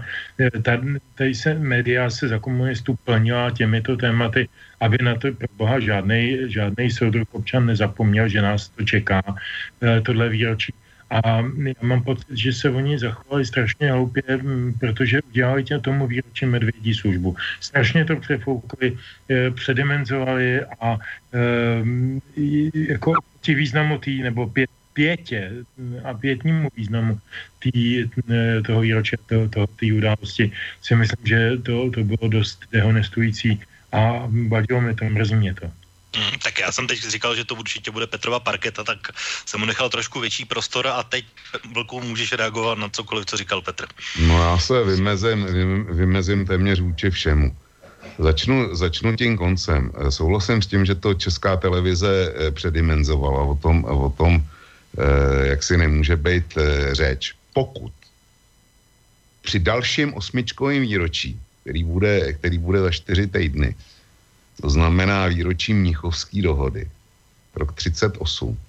Pokud ho pojme stejně mohutně, stejně giganticky, tak jak si odvolám to, co souhlas s Petrem, a pak mi to nebude vadit. Pak mi to nebude vadit. Pokud to pojmu stejně giganticky ve stejném rozměru, tak to bude, tak mají právo na toto udělat i ze srpnem a nepochybně tohle stejnou, stejnou na dimenzi zažijeme i, i v říjnu k dalšímu osmičkovému výročí. A pak to bude v pořádku. Jenomže já jsem ochotnej se vsadit, že výročí roku třicet osm, to bude pár pořadů na Č T dvacet čtyři, Historie C Z. Možná něco, možná něco, nějaký film na Č T jedna, Č T dva. A tím to skončí. Rád budu usvědčen z pesimismu, defétismu a tak dále. Čili tolik k tomu výročí, pokud pojmou zářijové události třicet osm stejně ve stejném rozměru jako srpen, srpen šedesát osm, neřeknu ani popel, pak je to v pořádku. Tolik, tolik k tomu, co říkal Petr, a drobnost, drobnost k tomu koncertu. Když se člověk podívá na průměrný stáří dnešních eh, reportérů a redaktorů Č T eh, České televize, tak eh, jak si ta, ta chyba v autorství těch písniček z Václaváku eh, mi přijde logická, vysvět, snadno vysvětlitelná a nijak, eh, nijak devastující. Ale to je můj osobní názor. Ale kde s Petrem hrubě nesouhlasím, je jednak, jednak posuzování Milana Štěcha. Mně vadí to, že to je bývalý normalizační komunista a dneska, stejně jako Kiska, má plná ústa hrdinství a já nevím, ideálu, ideálu srpna šedesát osm. Tohle mi ladí. To je, to je pro mě zásadní záležitost. Neměl tam, neměl tam co dělat z titulu svého členství a měl mlčet. Ale jak si usuzovat podle verbálního projevu kohokoliv na jeho schopnosti a říkat, nedej bože, aby se s panem prezidentem něco stalo, tenhle člověk, protože, protože není zdatný řečník, tak by přived, eh, přived republiku zu Grund. Já to, eh, Petr to takhle neřekl, já jsem to vygradoval, ale v podstatě ten smysl tam, eh, tam byl. Tak to, to pro mě je eh, zavádějící prohlášení, neodpovídající realitě, protože o manažerských schopnostech pana Štěcha nemáme, ne, nemáme nikdo žádnou představu. Tak jako jsme ji neměli eh, v roce, dejme tomu, devadesát jedna devadesát dva, jsme neměli žádnou představu o manažerských schopnostech Miloše Zemana, dokud se neujal eh, vysokých státních funkcí, nebo respektive dokud se nestal předsedou, předsedou velké partaje. A e, ta funkce předsedy Senátu, to je organizační a řekl bych zatím spíše ceremoniální, čili o jeho skutečných schopnostech řídit stát nevíme vůbec nic. A můžou být takový nebo makový. To je jedna poznámka. Druhá poznámka je, že já znám spoustu e, geniálních, nebo e, ne znám geniálních lidí, ale jsou geniální lidi, e, lidi Petr operoval několikrát s osobou Stephena Hawkinga. Stephen Hawking je, byl jeden z žijících géniů naší éry. A přesto jeho vyjadřovací schopnosti, jak známo, e, verbální byly, byly skoro nulový. Totež, e, jak si se říká o vyjadřovacích schopnostech Alberta Einsteina. A já osobně znám řadu velmi chytrých lidí, e, velmi znalých, ale který při verbálním projevu nejsou dostatečně dobrý a fundovaný a neoslovili by na náměstí vůbec, vůbec nikoho, přesto ty lidi je za nima obrovský potenciál. To, tolik je jedno vymezení. Druhý vymezení je, že já naprosto souhlasím s tím, co říkal eh, pan Štěch eh, na eh, účet veřejnoprávních médií. Veřejnoprávní média, já jsem s nima hrubě nespokojený. A netajím se tím a mám k něm spoustu výhrad a dost často o tom na kose píšu, o konkrétních věcech. Ale pan Štěch má pravdu, tyhle média jsou v ohrožení. A kdyby jejich roli měli převzít, tak jako ve Spojených státech, média privátní, tak by to byla naprostá katastrofa. A veřejnoprávní média si každý z vyspělých států eh, chrání a, a opečovává je, protože ty, ty média poskytují službu, který, který, služby, které soukromí média nikdy poskytovat nebudou. A jako, jako příklad toho, jak to funguje, bych dal eh, S R, eh, švýcarský eh, rozhlas a televizi, kde Švýcaři někdy na jaře letošního roku měli referendum o tom, jestli dál platit eh, povinný poplatky na činnost eh, tohohle veřejnoprávního mediálního holdingu, nebo ne. A Švýcaři ve velké většině, přestože tam byla mohutná propaganda pro to, aby, aby se platit přestalo a tím pádem, aby, aby eh, jaksi te, veřejnoprávní poskytovatel ve Švýcarsku skončil. Tak Švýcaři se odhlasovali, že ho, že ho zkrátka chtějí. A neberu námitku, že, že zkrátka eh, Česká televize a rozhlas nejsou, nejsou švýcarský rozhlas a televize. To neberu, protože, protože je to otázka principu. A kvalita, kvalita se nechá vybudovat. Ale e, jestliže zrušíme princip, tak prostě nám to, nám to bude scházet. Čili Milan Štěch z mýho pohledu, přesně v tomhle bodě, jakkoliv to může vypadat divný a vymezuji se kriticky vůči rozhlasu i televizi.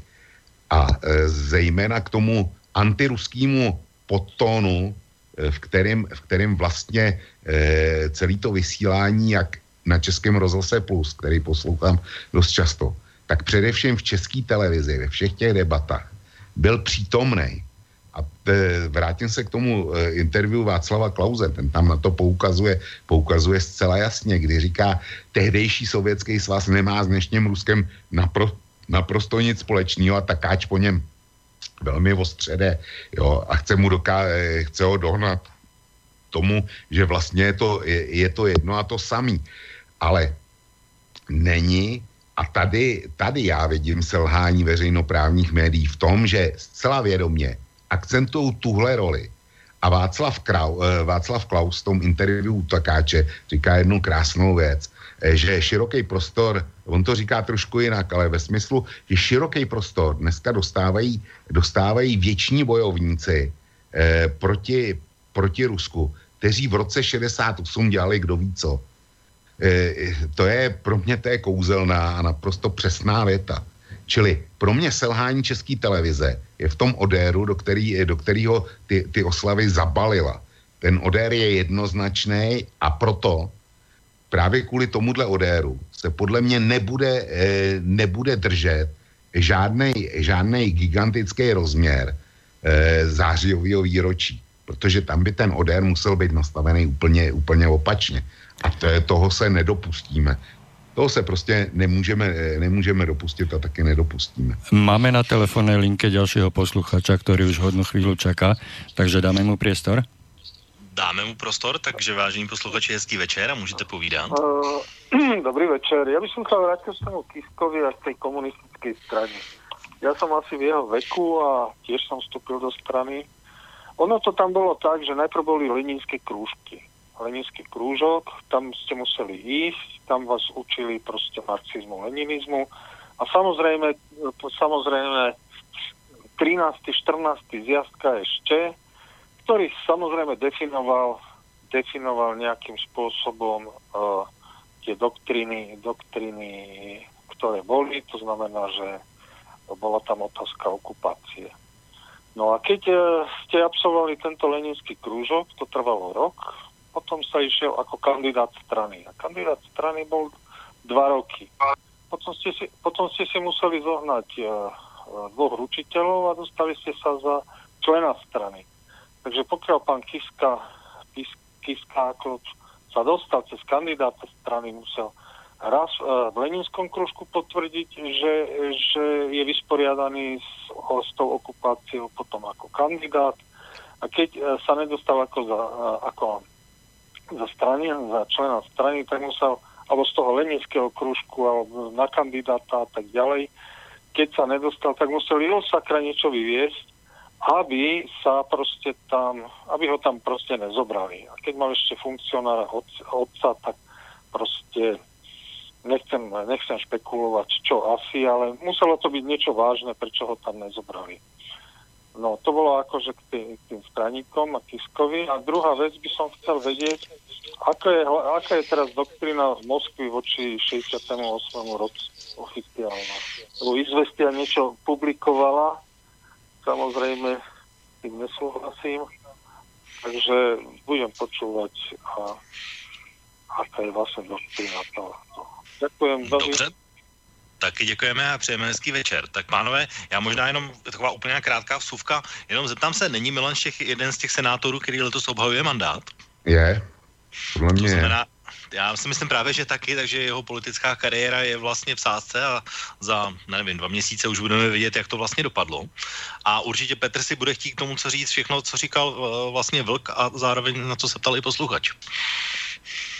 Velkém vlnám směře vlastním.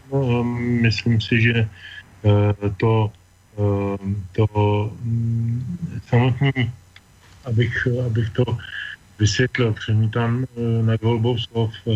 Nechtěl jsem, aby moje předchozí vystoupení vypadalo, že je mi vlastně jedno, co kdo kdy dělal.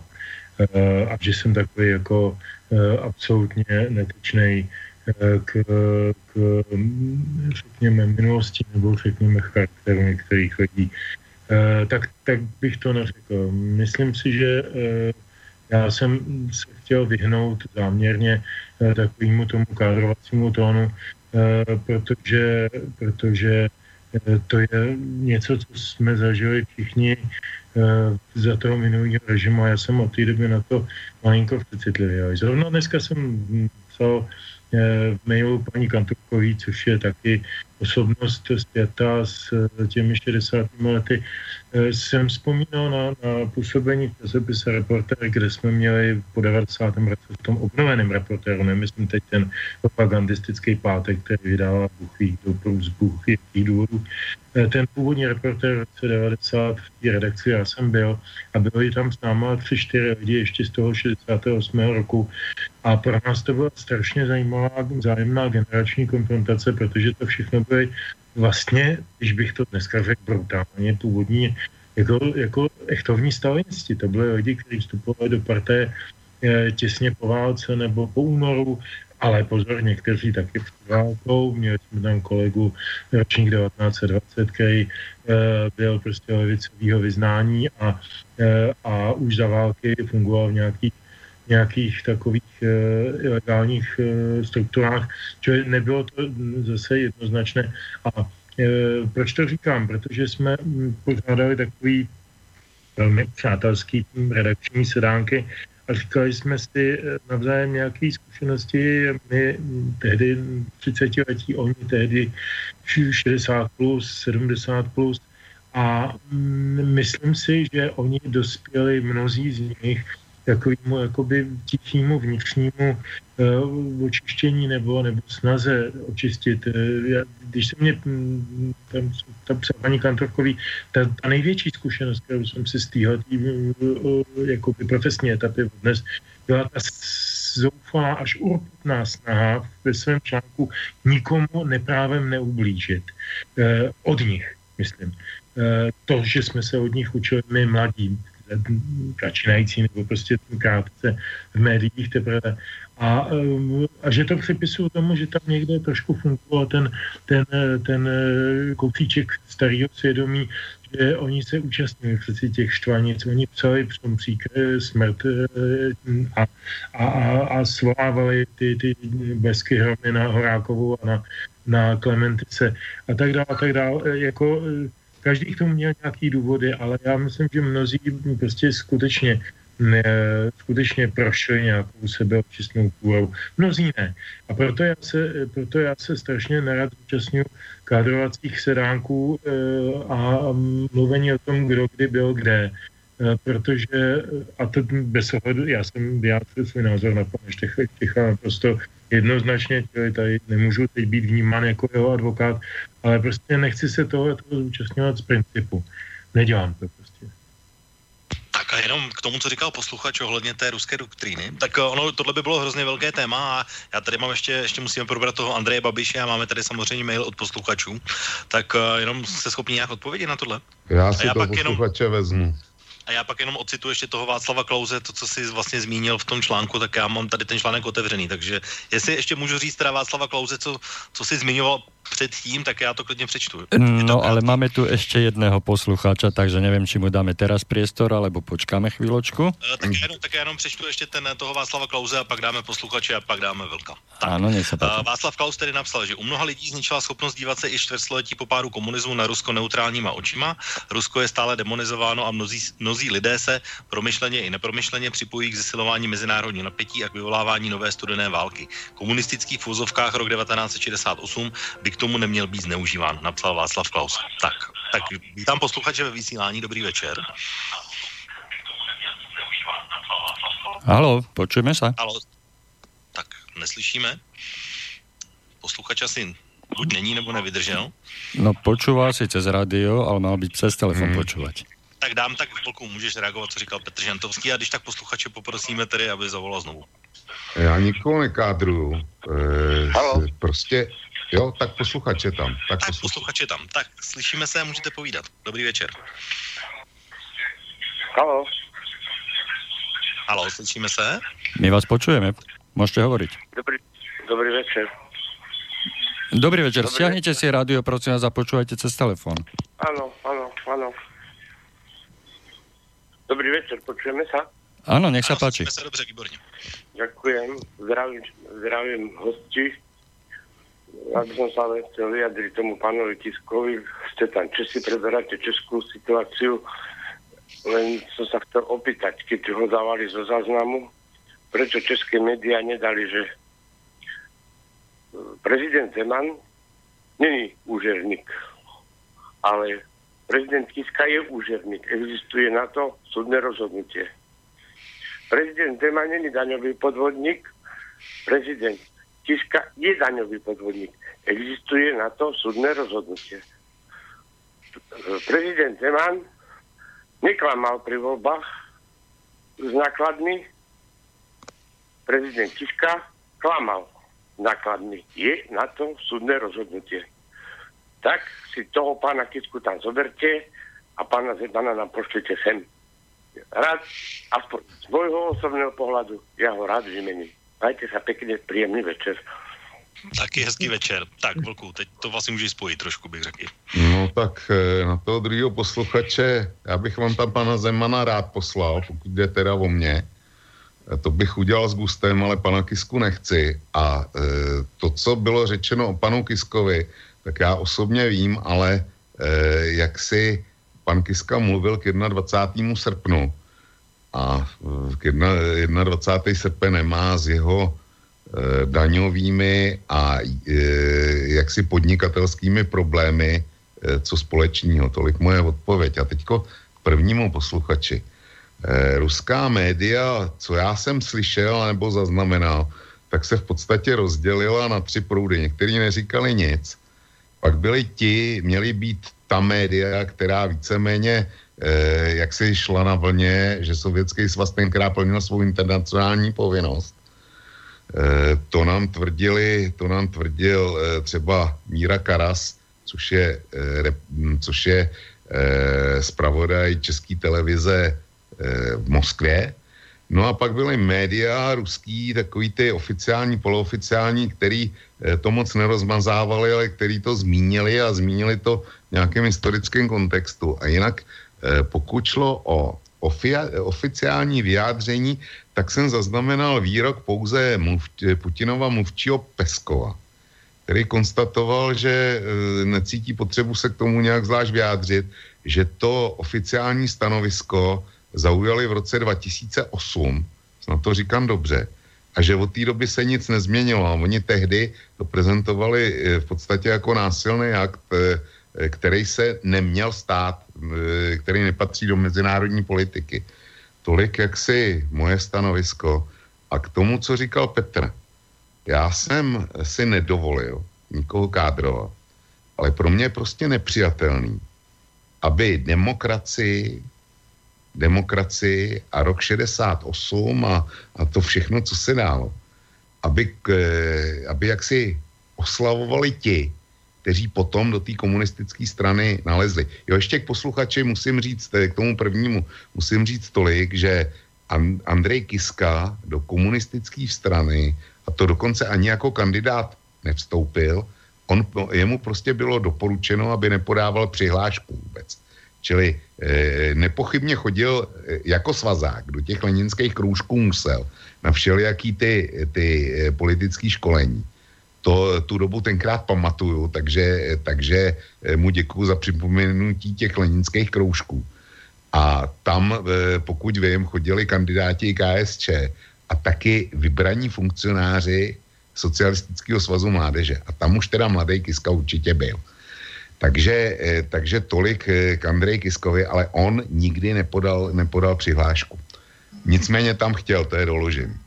No a teďko, teďko k Petrovi. Já se kádrování nedopouštím, ale zkrátka, pokud, pokud by někdo byl v podezření, že e, má, e, operuje s dětskou pornografií, nebo že, že prostě nabízí malým holčičkám a malým klukům před školama bonbony, tak těžko může e, hovořit o tom, že povede letní dětský tábor. Takhle, takhle to chápu, chápu já. A e, Petr mluvil o tom, o, tom, e, o komunistech e, v redakci toho obnoveného reportéra. A pamatuju ten reportér z roku šedesát osm, protože jsme ho doma brali. Ale to s tím nesouvisí. E, Petr říká, jak ty komunisti, jak to byli stalinisti a jak, jak prohlédli. Já si vzpomínám na definici komunisty, e, rozdílu mezi komunistou e, před srpnovým a po srpnovým, svýho otce. U nás v rodině nikdo nikdy v K S Č nebyl. prostě to nás v padesátém třetím roce prostě přijali soudruzi s rudýma páskama, dali nám dvacet čtyři hodin, zbalit si, zbalit si a pak nás odvezli do pohraničí. Já, já jsem to zažil jako, jako tříletý dítě a do dneška, do dneška to vidím. Takže tolik vztah naší rodiny ke komoušům. Ale e, táta tenkrát, nebo když jsme o tom diskutovali, e, po šedesátém osmém normalizaci, při normalizaci doma, tak říkal, víš, komunisti, ty, který byli před srpnem, tak tam byla spousta slušných lidí s čistým srdcem, ale s nedostatkem znalostí a vědomostí o tom, co to komunismus je. Ale ty dnešní, ty normalizační, tak tam není nikdo, kdo by, kdo by nevěděl, o co jde. A nikdo, ani jeden z nich není s čistým srdcem. To jsou prostě vykukové kariéristi a betonový bolševický hlavy. A já u toho, u téhle definice svýho otce zůstanu. To není kádrování, to je prostě postoj k těm, který převzali moc. Tohle by bylo úplně krásné, nebo takhle, já možná dvě věci, k tomu jsou věci, které jsou opravdu zkušenostní nepřenositelné, takže vy tím, že jste o, o generaci trošku nebo dvě někde jinde, tak tohle já nepamatuju tyhle diskuze. To jsem tak starý.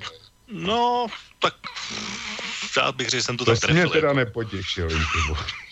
Tak, jak se říká, čas měří každému stejně, tak jako já tě věkově nedoženu a ten odstup tam prostě zůstane, no. A zkrátka jednoduše. Tak to je jedna věc a tenhle oslý můstek v úzovkách by se velmi hodil na poslední část debaty, kterou bychom měli věnovat Andreji Babišovi a máme tady samozřejmě ještě spoustu dotazů od posluchačů. Tak jenom, Petře, chceš ještě reagovat, anebo dáme třetí písničku, což by asi byl tak ideální čas, si myslím. Myslím, že je správný čas. Tak, co bude písnička číslo tři? Zase písnička převzatá, tedy zhudebněný, otextovaný, pardon, Nohavicou otextovaný Vladimír Vysocký a písnička se jmenuje On se nevrátil z boje. Dobrá, takže dáme si teďko zase písničku od Jarka Nohavici a potom už doklepneme poslední část dnešní relace Dualog na téma roku devatenáct set šedesát osm.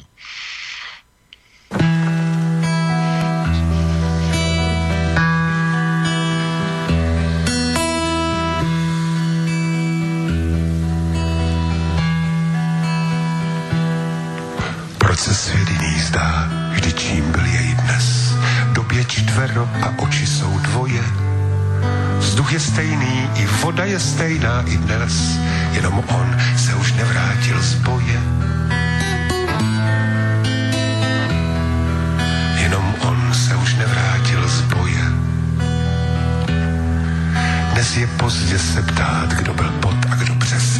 Kdo to v hádkách z nás dvou více projel. Nikdy dřív mi tak moc nescházel jako dnes, když se už nevrátil zpátky z boje. Když se už nevrátil zpátky z boje. Neměl hlas vážně, ne, ale zpíval moc rád. Ať jsem řekl, co jsem řekl, on mlel svoje. Já byl spáč, ale on nenechával mne spát. No a včera se nevrátil z boje. No a včera se nevrátil z boje. Ne, že bych brečet chtěl, ne, to ne, nemám sil. Ale byli jsme dva a mám dojem, že se zved severák, oheň můj uhasil, když se on nevrátil zpátky z boje. Když se on nevrátil zpátky z boje.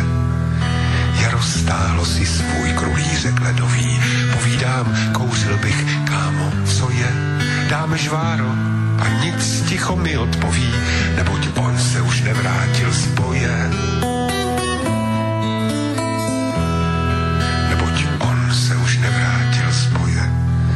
Naši padlí tu jsou, jako by nepadli. Drží stráž hruď na hruď vedle sebe. Na nebi modravém stromy se zrcadlí. Celý les modrý je jako nebe. Celý les modrý je jako nebe. Zemljance místa dost, co teď s tím udělám. Vše, co bývalo naše, je moje. Ale já nechci nic, podivný pocit mám, že to já jsem se nevrátil z boje. Ale já nechci nic, podivný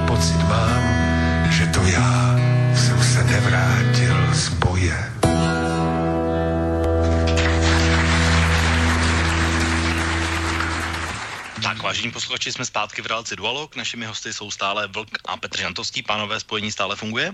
Jo, jo. Tak máme tady před sebou poslední část a posledního člověka, z kterého dneska musíme probrat, protože to bylo také a stále je velké téma a dozvuky letošních oslav roku devatenáct set šedesát osm, protože Česká republika zažila novum s projevem nového premiéra Andreje Babiše před budovou Českého rozhlasu, která se nesla ve velmi dramatické atmosféře a leckdy jeho projev zanikl v pokřicích o estebácích, případně budeš jiné lži a podobně. A zase jsem si jako u všech ostatních pánů připravil jeden takový výrok a toho, co on tam říkal, takže aby jsme měli o co komentovat. A, takže a Andrej Babiš mimochodem říkal toto. Pro Československo bylo v roce devatenáct set šedesát osm okupace a především to, co po ní následovalo, velké společenské trauma. Takzvaná normalizace znamenala pro mnohé občany, kteří se aktivně zapojili do obrodného procesu, či liberalizace a demokratizace společnosti, propouštění zaměstnání či dokonce věznění, obnovení cenzury, zrušení většiny zájmových a politických sdružení a organizací a další omezení občanských svobod. To bylo k roku devatenáct set šedesát osm. K dnešku Andrej Babiš tím, že to propojil, tak říkal: příliš často jsme dnes svědky toho, že svobodu mnoho lidí jen zneužívá, aby si pro sebe získali co nejvíc. Tady je taková moje vsuvka, že to asi nejvíce platí na Andreje Babiše. A jako třešničko na, dort, na dortu si ve svém projevu na konci Andrej Babiš přihrál takovou úplně neuvěřitelnou věc, která podle mě do toho projevu ale vůbec nepatřila a kterou ani tam neměl původně napsanou, jak se ukázalo. A to, že řekl, cituji: děkuji našim fanouškům, že nám zvedají preference. Tak a tím touhle větou ten svůj projev uh, zakončil. Pánové, a asi bych začal tentokrát u Petra. Velká debata je, jestli to byla drzost vůbec Andreje Babiše vystoupit, jestli to byla drzost Andreje Babiše tohle říkat a jestli se ta činnost a ta věc, která se dělá, to znamená to skandování, změnilo a jestli bylo vhodné právě u téhle pietní akce, nebo jestli to byla politická demonstrace. Tak jak ty vlastně vidíš tuhle věc, která se týká Andreje Babiše i v těch souvislostech a v těch citátech, jak jsem je citoval teď, Petře? Tam jsou nejméně dva nebo tři aspekty té věci. Jeden aspekt je ten, že, že Babiš mojí lidí je předseda vlády a jako takový na tom, na tom aktu být měl, stejně jako tam byl Petr Nečas, stejně jako tam byli jiní předsedové vlády před ním. To je, to je věc číslo jedna. Věc číslo dvě. To, že se tam děly ty demonstrační aktivity, já už jsem to říkal na začátku, že to nepovažuji za náhodu, že si myslím, že to opravdu jako byla, byla prostě příležitost pro mnoho lidí, kteří mají nějaký názor, ať už uh, svůj vlastní byl převzatý, nebo tam byli, nebo tam byli zorganizováni, nebo tam přišel dobrovolně, to nikdo neví a já to také nevím. Zase jich nebylo tak moc, já jsem viděl ty záběry, byly to teda v řádově, dejme tomu maximálně tři, čtyři stovky a doví, jestli. Ale samozřejmě takový dav udělá docela velký hluk, zejména když se to zasvědčujeme těmi mikrofony, a považuji to za, za, za zneužití toho pětního aktu. Mně se líbilo, jak si tomu vyjádřil pan Vondráček v České televizi v diskusi, tuším, že včera dvacet jedna na, na ČT24 v těch komentářích, že prostě tady lidé nevnímají rozdíl mezi žánry, abych tak řekl. Jeden žánr je pětní akt, je pokládání věnců k hrobu neznámého vojína. Taky by mohl tam nastoupit nějaký zástup lidí, kteří třeba mají odpor k Sovětskému svazu v minulosti, k Rusku dneska, a mohli by řvát a vykřikovat a plivat a, a, a prostě nadávat a říkat, to je prostě ruský neznámý vojín, to je náš okupant, to je fuj a to je určitě komunista a takové nesmysly. To je jako pěkný akcie žánr. Stejně jako je žánr prezidentský projev, který se někomu líbit může, někomu nelí, nemůže, nemusí. Stejně jako je žánr e, diskuse v parlamentu, která je mnohem bouřlivější, otevřenější a, a často upřímnější možná, e, nebo minimálně teda teatrálnější a, a ve výběru jazykových prostředků e, méně vybírala. To, to jsou prostě různé projevy. Kdyby Babiš vystoupil na demonstraci nebo na, na shromáždění svých příznivců na, na Václavském náměstí nebo kdekoliv, kdykoliv, u jiné příležitosti a shromaždili se tam teď odpůrci, bylo by to absolutně legitimní a konec konců několik takových demonstrací proti Babišovi jsme zažili v posledních měsících v centru Prahy i v jiných městech, takže jako na tom není nic nesprávně, na tom není nic nemožné, to je, na to má každý právo svobodně se vyjádřit a je to v pořádku. Není v pořádku, že se to děje v průběhu pětního aktu e, za oběti e, okupace.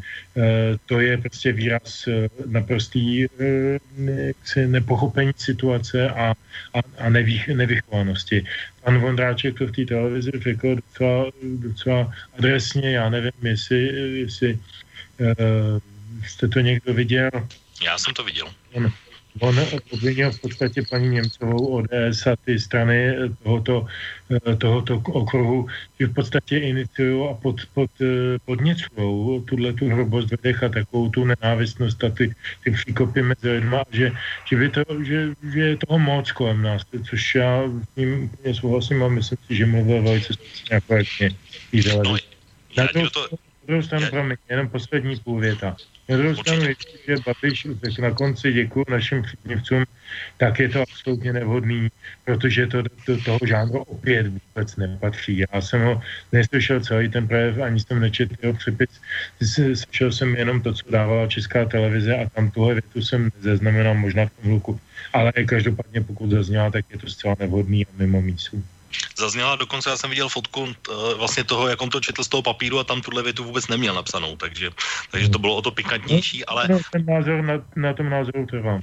No a já jenom, protože tam samozřejmě to má tu přesně ty roviny, tak jak jsi to popsal, to znamená tu ústavní, jakoby, že tam má být premiér a tak dále, ale možná ty lidi vlastně, když bych to... Uh, přiblížil třeba slovenským posluchačům, tak v podstatě demonstrují nebo skandovali hlavně proto, že jim to připadalo jakoby, a velmi často se ten příměr používá, jakoby esestách řečnil v Lidicích na téma holokaustu. Tak tohle třeba přirovnání tohle pro tebe je mimo mísu? To je pro mě silný kafé. To opravdu, jako kdyby ten Babiš přijel s ruskýma vojskama na tanku, Eh, pak to srovnání sedí, ale to byl normální normalizační komunista, stejně jako Štěch, akorát, že má prostě v hlavě mnohem víc eh, inteligence, ale jako rozdíl mezi nimi velký není v tomto smyslu, jo. Čili, čili pro mě to, pro mě to je srovnání jako absolutně přitažený za vlasy. Tak a Vlk určitě ne- nenechá na Andreji Babišovi nic suchou, si myslím. No já tady nejenom na něm. Já se přiznám, že tady rostu při tom, co říkal Petr. Rozdíl mezi, mezi Milanem Štěchem a Andrejem Babišem je jeden a to, to zásadní a podstatný. Oba dva sice byli, byli normalizační komunisti, ale zatímco, zatímco Milan Štěch byl, řekněme, normální, v úvozovkách normalizační komunista, tak Andrej Babiš byl prominentní normalizační komunista z prominentní eh, komunistické rodiny. Jeho otec byl ředitelem P Z ky. Kdo mohl být ředitelem P Z ky, to je snad jasný. Andrej Babiš.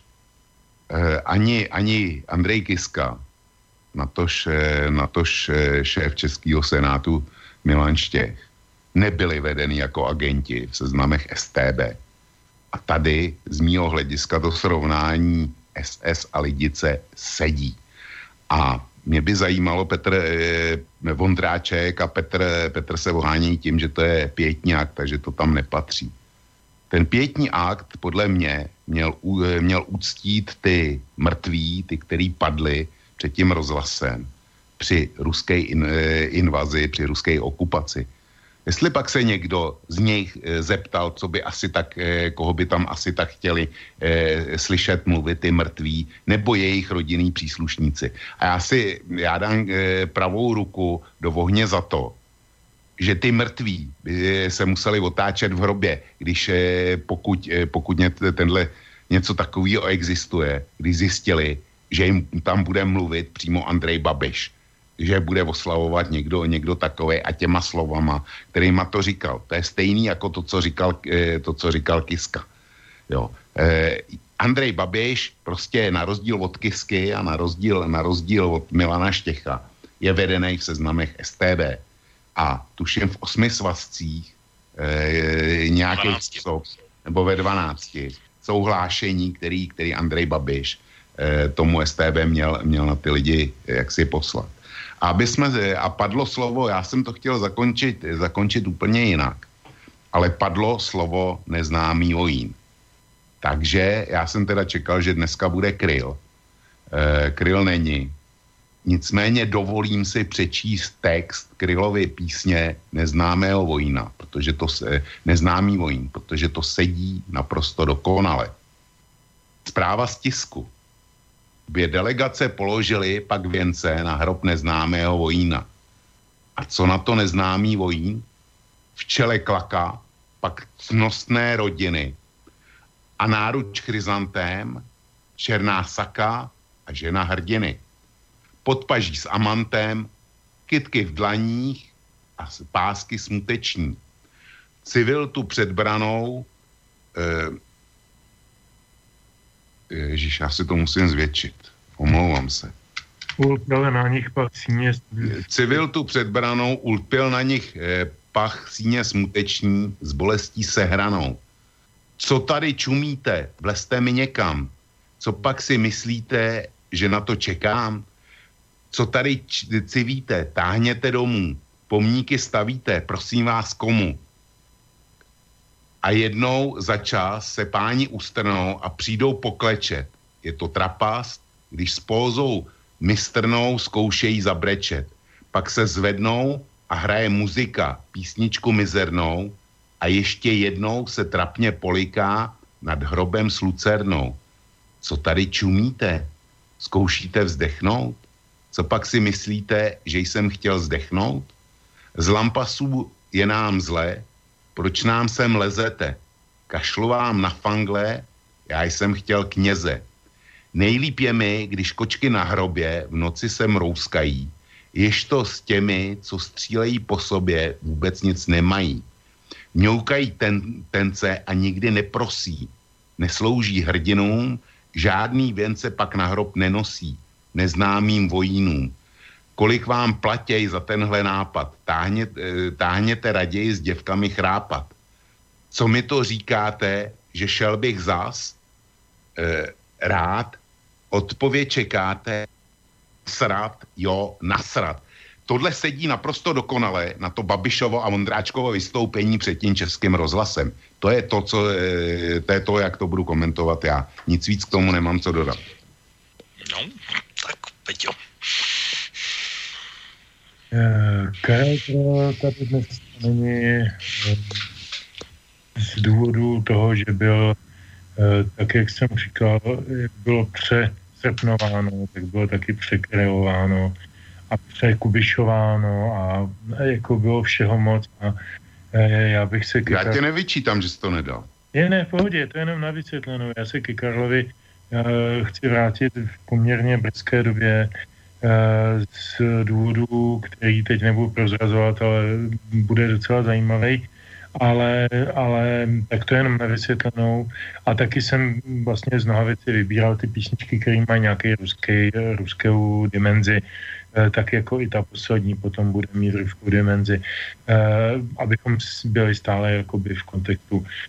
Co se týče toho, toho té Krylovy písničky, hele Vlku, já ty Krylovy texty dobře znám, já bych ti mohl povídat, nazpamět, napovídat ti, e, ale e, jsou to, jsou to e, apokryfy, který, před kterými já jsem v absolutním předklonu a pro mě to byl jeden z největších básníků dvacátého století českých.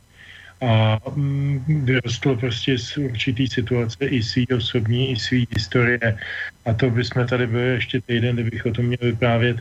Takže já, já prostě tyhle ty jednoduchý srovnání pro mě nefungujou. E, chápu to, že, že to tak cítíš a, a nemám ti to nějak za zlý a nemůžu ti nějak oponovat, protože to je, myslím, věc emoce než, než argumentu. Je to v pořádku, to je všechno, co to můžu říct. Hmm, tak já ještě chceš Vlku k tomu něco, nebo ne, mám? Ne, ne, ne. Dobrá, tak v tom případě dáme... Řek. Ano, tak dáme, ještě tady máme vlastně maily od posluchačů, tak já se hned do nich vrhnu, protože jich tady několika. Je tady jsou ty otázky na vás, některé, které jsou společné a některé, které jsou jenom na vás každého. Tak jeden takový je od Mariana, je to je takový ten společný. Temné či smutné stránky minulosti osobní či společenské se neoslavují. Připomínat, ne, neza, nezapomínat to ano, ale oslavovat to opravdu ne. Pozdravujem a přeji mnoho úspěchů Marianu. Tak, pánové, chcete komentovat komu něco? No, oni to oslavy nebyly. To, to, to bylo připomenutí si, řekl bych. Předimenzovaný při, připomenutí si. Já myslím teda s vzpomenutím, že na tom Ataláku v pondělí to oslava byla. Jak Brno, prostě se tam všechny, že hvězdičky, Langerva a Klus a podobně, se tam předvedli, jaký jsou stateční a, a jak to všichni cítějí stejně. A dělalo se mi z toho trošinku špatně. Plně jsem to považoval za hrozný zneužití toho tématu, toho šedesátého osmého a památky těch lidí, kteří tam tehdy opravdu nějaké hrdinství předvedli. A konec konců těch písniček a té generace, ke který patří víc vlk než já, já jsem něco mladší, ale taky si to z dětství pamatuju. Pro mě, pro mě to byla prostě šaškárna estráda, zneužitá, hloupá a, a prostě špatně, špatně. Pro mě ne. Já, jak říkám, já jsem pam- pamětník, mě bylo tenkrát osmnáct, už jsem, už jsem měl volební právo. Takže já to cítím úplně jinak. Dobre, tak jdeme dál. Máme tady dotaz od Mira z Galanty, pozdravuji ho, protože vím, že nám přispívá a ptá se velmi často. A jedna společná otázka pro oba, pro oba z vás. Máte osobní, velmi zkuš, soukromou zkušenost, případně konfrontaci s konkrétními lidmi v a po roce devatenáct set šedesát osm? Nemyslím tak všeobecně s režimem, ale kon- konkrétními lidmi v té době. Děkuji za odpověď, velmi rád vás poslouchám, Miro Galanta. Já té otázce nepříliš rozumím. Jak si mám, samozřejmě jako každý, mám dobrý, mám dobrý i zlý zkušenosti. Po roce šedesát osm v podstatě mi hrozilo, hrozilo vyloučení z techniky, hrozilo mi dvakrát. Na základě, na základě jaksi dobrozdání v úvozovkách členů, členů ročníkového výboru es es em. A to, že jsem nevylí, tak za to vděčím několika velmi slušným komunistům, konkrétně z fakulty pružnosti a pevnosti a z fakulty elektroenergetiky. Takže byli lidi takový a makový. A ještě, ještě jednu poznámku, že byli lidi zlí a že Andrej, Andrej Babiš říká, že jak si to es té bé, že vlastně on byl zaregistrovaný proti svý vůli a že prostě je nám podsouváno, že to byla operetní, operetní organizace. Nebyla. A nechť tomu e, ti, kteří to nepamatujou, nevěří. Nebyla. Mám jeden, jeden příklad. Dělal jsem na reaktorový hale ve Škodovce, což byl, což byl e, extra e, provoz, kde to nebylo, nebylo jednoduché se tam dostat a e, jak si jeden z kolegů, ne přímo z, naše, z naší sekce nebo z našeho oddělení, ale opatro níž, kde byla konstrukce, tak tam jezdili často zahraniční delegace. A státní delegace, Husák tam byl asi třikrát a Kosygin dvakrát a takovýhle, tak když jedna taková delegace jela, taková ta řada těch šest set třináct tenkrát, tak na to koukal z okna a komentoval to slovy, to ty papaláši nemůžou jet, musí každý mít svý auto, to, ne, to jich nemůže jet víc v jednom autě. No, řekl tohle, řekl to v úzkým kruhu v kanceláři a do té dne z té kanceláře vyšuměl, byl vyhozen, někdo to, někdo to prostě napráskal estébákům a bylo. Takže e, tolik k tomu, k těm případným námitkám, že ten Andrej Babiš, jako, že ho tam zanesli a on o tom nevěděl. Tak buď platí to, co říká ten Babiš, anebo to, co, e, to, co jsem zažil já na vl, e, prostě e, v práci tenkrát. No já k té Mirově dotáze jsem pochopil, takže to je spíš o tom, že jestli máte nějakou zkušenost s lidma, který, když to řeknu, před rokem šedesát osm byli zapálení Dubčekovci a po roce šedesát osm byli zapálení Bilakovci. Asi tak jsem to pochopil já, ale možná jsem mýlim a Miro to myslel ještě nějak jináč. Já ještě můžu, já myslím, že zapálený Bilakovec nebyl ani Bilak sám, možná on jiný. Ale e, asi to mám pochopit tak, jako, že to byly prostě konformisti, kteří vlezli do parté z kariérních důvodů nebo jiní zůstali nebo odvolali své postoje z roku šedesát osm a tak dále. Takových byly samozřejmě strašné spousty. Od toho byly ty prověrkové komise, které se zabývaly věrností rodné matce straně a různě hrozily různými postihy, tak jak to tady líčil přesně Vlk. Čili jako takových lidí byly mraky. Já jsem si víc vážil těch lidí, který, který byli stejný před srpnem i po srpnu, nezměnili se a jako měli, měli svoje hodnotové registry a bylo mi v zásadě jedno, jestli před tím srpnem v té komunistické straně byli nebo nebyli. Já bych to ani vlastně nemohl jinak cítit, protože konec konců můj tchán dneska už je skoro osmdesát pět, byl součástí té šikovy ekonomické skupiny a pracoval spolu s nima na té třetí cestě ekonomického rozvoje a taky byl mezi vyhozenýma v šedesátém osmém nebo v prověrkách z komunistické strany a podezírám ho, že ještě dlouho po osmdesátém devátém ty komunisty volal, že si myslel, že jsou ještě reformovatelný, ale to, to už, jako, už je subjektivní pocit. Takže říkám, jako Těch, těch, to, to není, to dělítko pro mě není v tom, v tom členství, ale v tom charakteru. A je pravda, že lidi, který, který se překabátili a prostě jako nejprve přísahali na Dubčeka a potom na Husáka, tak to jsou, to jsou hnědy, který, který si nemá smysl vážit. Tak jenom další no, otázka. Já budu reagovat na to, co si říká, jsem to špatně pochopil, ale posluchači, posluchači bych odpověděl velmi jednoduše. Nechce, jestli pamatuje rok osmdesát devět, jsou to stejní lidi, který on má ve svém okolí, který nejdřív byli před rokem osmdesát devět tvrdí komunisti a dneska, dneska jsou to tvrdí kapitalisti.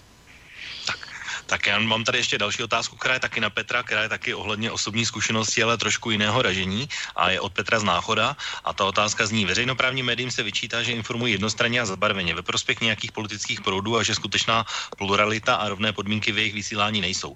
Příklady jejich oblíbených a neoblíbených osobností a názorů asi není potřeba dávat. Chci se zeptat Petra Žantovského, jestli jste v tomhle smyslu někoho z těch médií konfrontoval a jaká byla odpověď. Jestli jsou si ti lidé spíš vědomi, jakou odvádí svou práci, nebo to dělají v nějaké dobré víře. Petr Záchoda. Já jsem samozřejmě na tohle téma mluvil se spoustou lidí i z managementu České televize, i Českého rozhlasu, s Českým rozhlasem spolupracuju, takže tam jsem drobátko podjatej, ale mám k němu taky kritické připomínky. Já říkám je tam, nebudu je říkat teďkon tady, ale, ale já se zabývám hlavně tou Českou televizí a ne, ne, nemůžu být, jak si podezírám, žádné podjatosti, protože jsem tam nikdy nebyl zaměstnán a neměl jsem z nich nikdy žádný, žádný benefit, ale takže to nelze, nelze interpretovat tak, že bych jako byl zahořklý nebo prostě něco jim záviděl nebo něco takového, to rozhodně ne. Ne, Česká televize je ostrov zapoustřený sám do sebe. Lidé, kteří jsou tam přijímaní, jsou lidé bez vlastností, kteří ani nevědí, kdo složil Kaunovou zpověď. E, já nevím, e, já na rozdíl od Vlka to považuji za velký problém, protože na to jsou tam zástupy editorů, aby vybavili ty redaktory, kteří jsou třeba méně vzdělaní nebo mladí, e, náležitou informací a náležitým. Jsou v neustálém spojení, přeci ta Holka z toho Václaváku má neustále v režii z Kavčí hor, tak jim mohli říct jako hele, to nebyl ten, to byl ten, oprav to, jako ne, je to každému jedno, protože oni se chovají jako na území, jehož bylo dobyto. Karel Schwarzenberg po televizní krizi v roce dva tisíce řekl větu: Česká televize patří těm, kteří v ní pracují. Na jeho slova přesně došlo. Česká televize patří těm, kteří v ní pracují. Takže jsou tam teď dvě skupiny lidí. Bavíme se o spravodajství samozřejmě, nebavíme se o jiných uh, tvůrčích uh, dimenzích. Uh, tak uh, jsou, tam, jsou tam dvě skupiny lidí. Jedna, která rozhoduje a která je v kontaktu s příslušnými, uh, příslušnými uh, řekněme, vlivotvornými uh, názorovými kruhy. A druhá, která je tam v pozici, teď mi ta sračná promine, užitečných idiotů, kteří jsou strkáni na obrazovku s mikrofonem na stand-up a něco tam povídají. E, aby dokreslili to podstatné. Já si vezmu třeba potratní úcom každou neděli, moderuje to zejména můj obývenec pan Rosí, tak pan Rosí tam vede nějaký třídní boj proti zbytku světa, hlavně proti internetovým médiím, a do toho mu vždycky nějaká srčná asi tady toho věku, jako tam na tom Václaváku, přinese nějakou repku, kterou natočí podle, podle návodu, který bylo řečeno zadáno. Čili je to takhle. Já myslím, že prostě lidé se dělí na, na ty, kteří rozhodují, a ty, který, kterým je to jedno, kteří se vezou a dostávají za to peníze. Je to, je to neřešitelná situace a ta instituce je v podstatě už dneska nereformovatelná. Hmm, tak, pánové, zbývá nám poslední minuta a mám tady ještě dva maily od posluchačů. Vím, že vždycky se snažíte dodržet čas a máme samozřejmě ještě písničku číslo čtyři. Tak uh, dávám samozřejmě návrh, jakou se vám to stalo, myslím, předminule. Jestli ještě tedy dáme tyhle dva maily, anebo už ne. Za mě určitě, posluchači si to platí, tak na to mají nárok. No, dobře, tak jedna otázka je úplně speciálně na Vlka, je to taková věc, o které je takový evergreen, a to je uh, Andrej Kiska, uh, takže od otázka na Vlka, od Jany z Popradu, zdravím jí. Uh, jak a odkud víte, že si Kiska nepodal přihlášku do KSČ, co já vím a co mu vyčítal předevčírem Eduard Chmelár, je, že si tu poda, uh, přihlášku podal, ale oni ho tam nepřijali, i když jeho otec byl členem a známý normalizátorem po roku devatenáct set sedmdesát. Má on vůbec nějaké morální právo kritizovat vstup spojeneckých vojsk do ČSSR? Nebýt revoluce, tak věřím tomu, že by to dotáhnul aspoň na M N V v Opradě. S pozdravem, Jana. No já s paní Janou souhlasím v tom všem, a odkud, odkud já vím, že, že nepodal.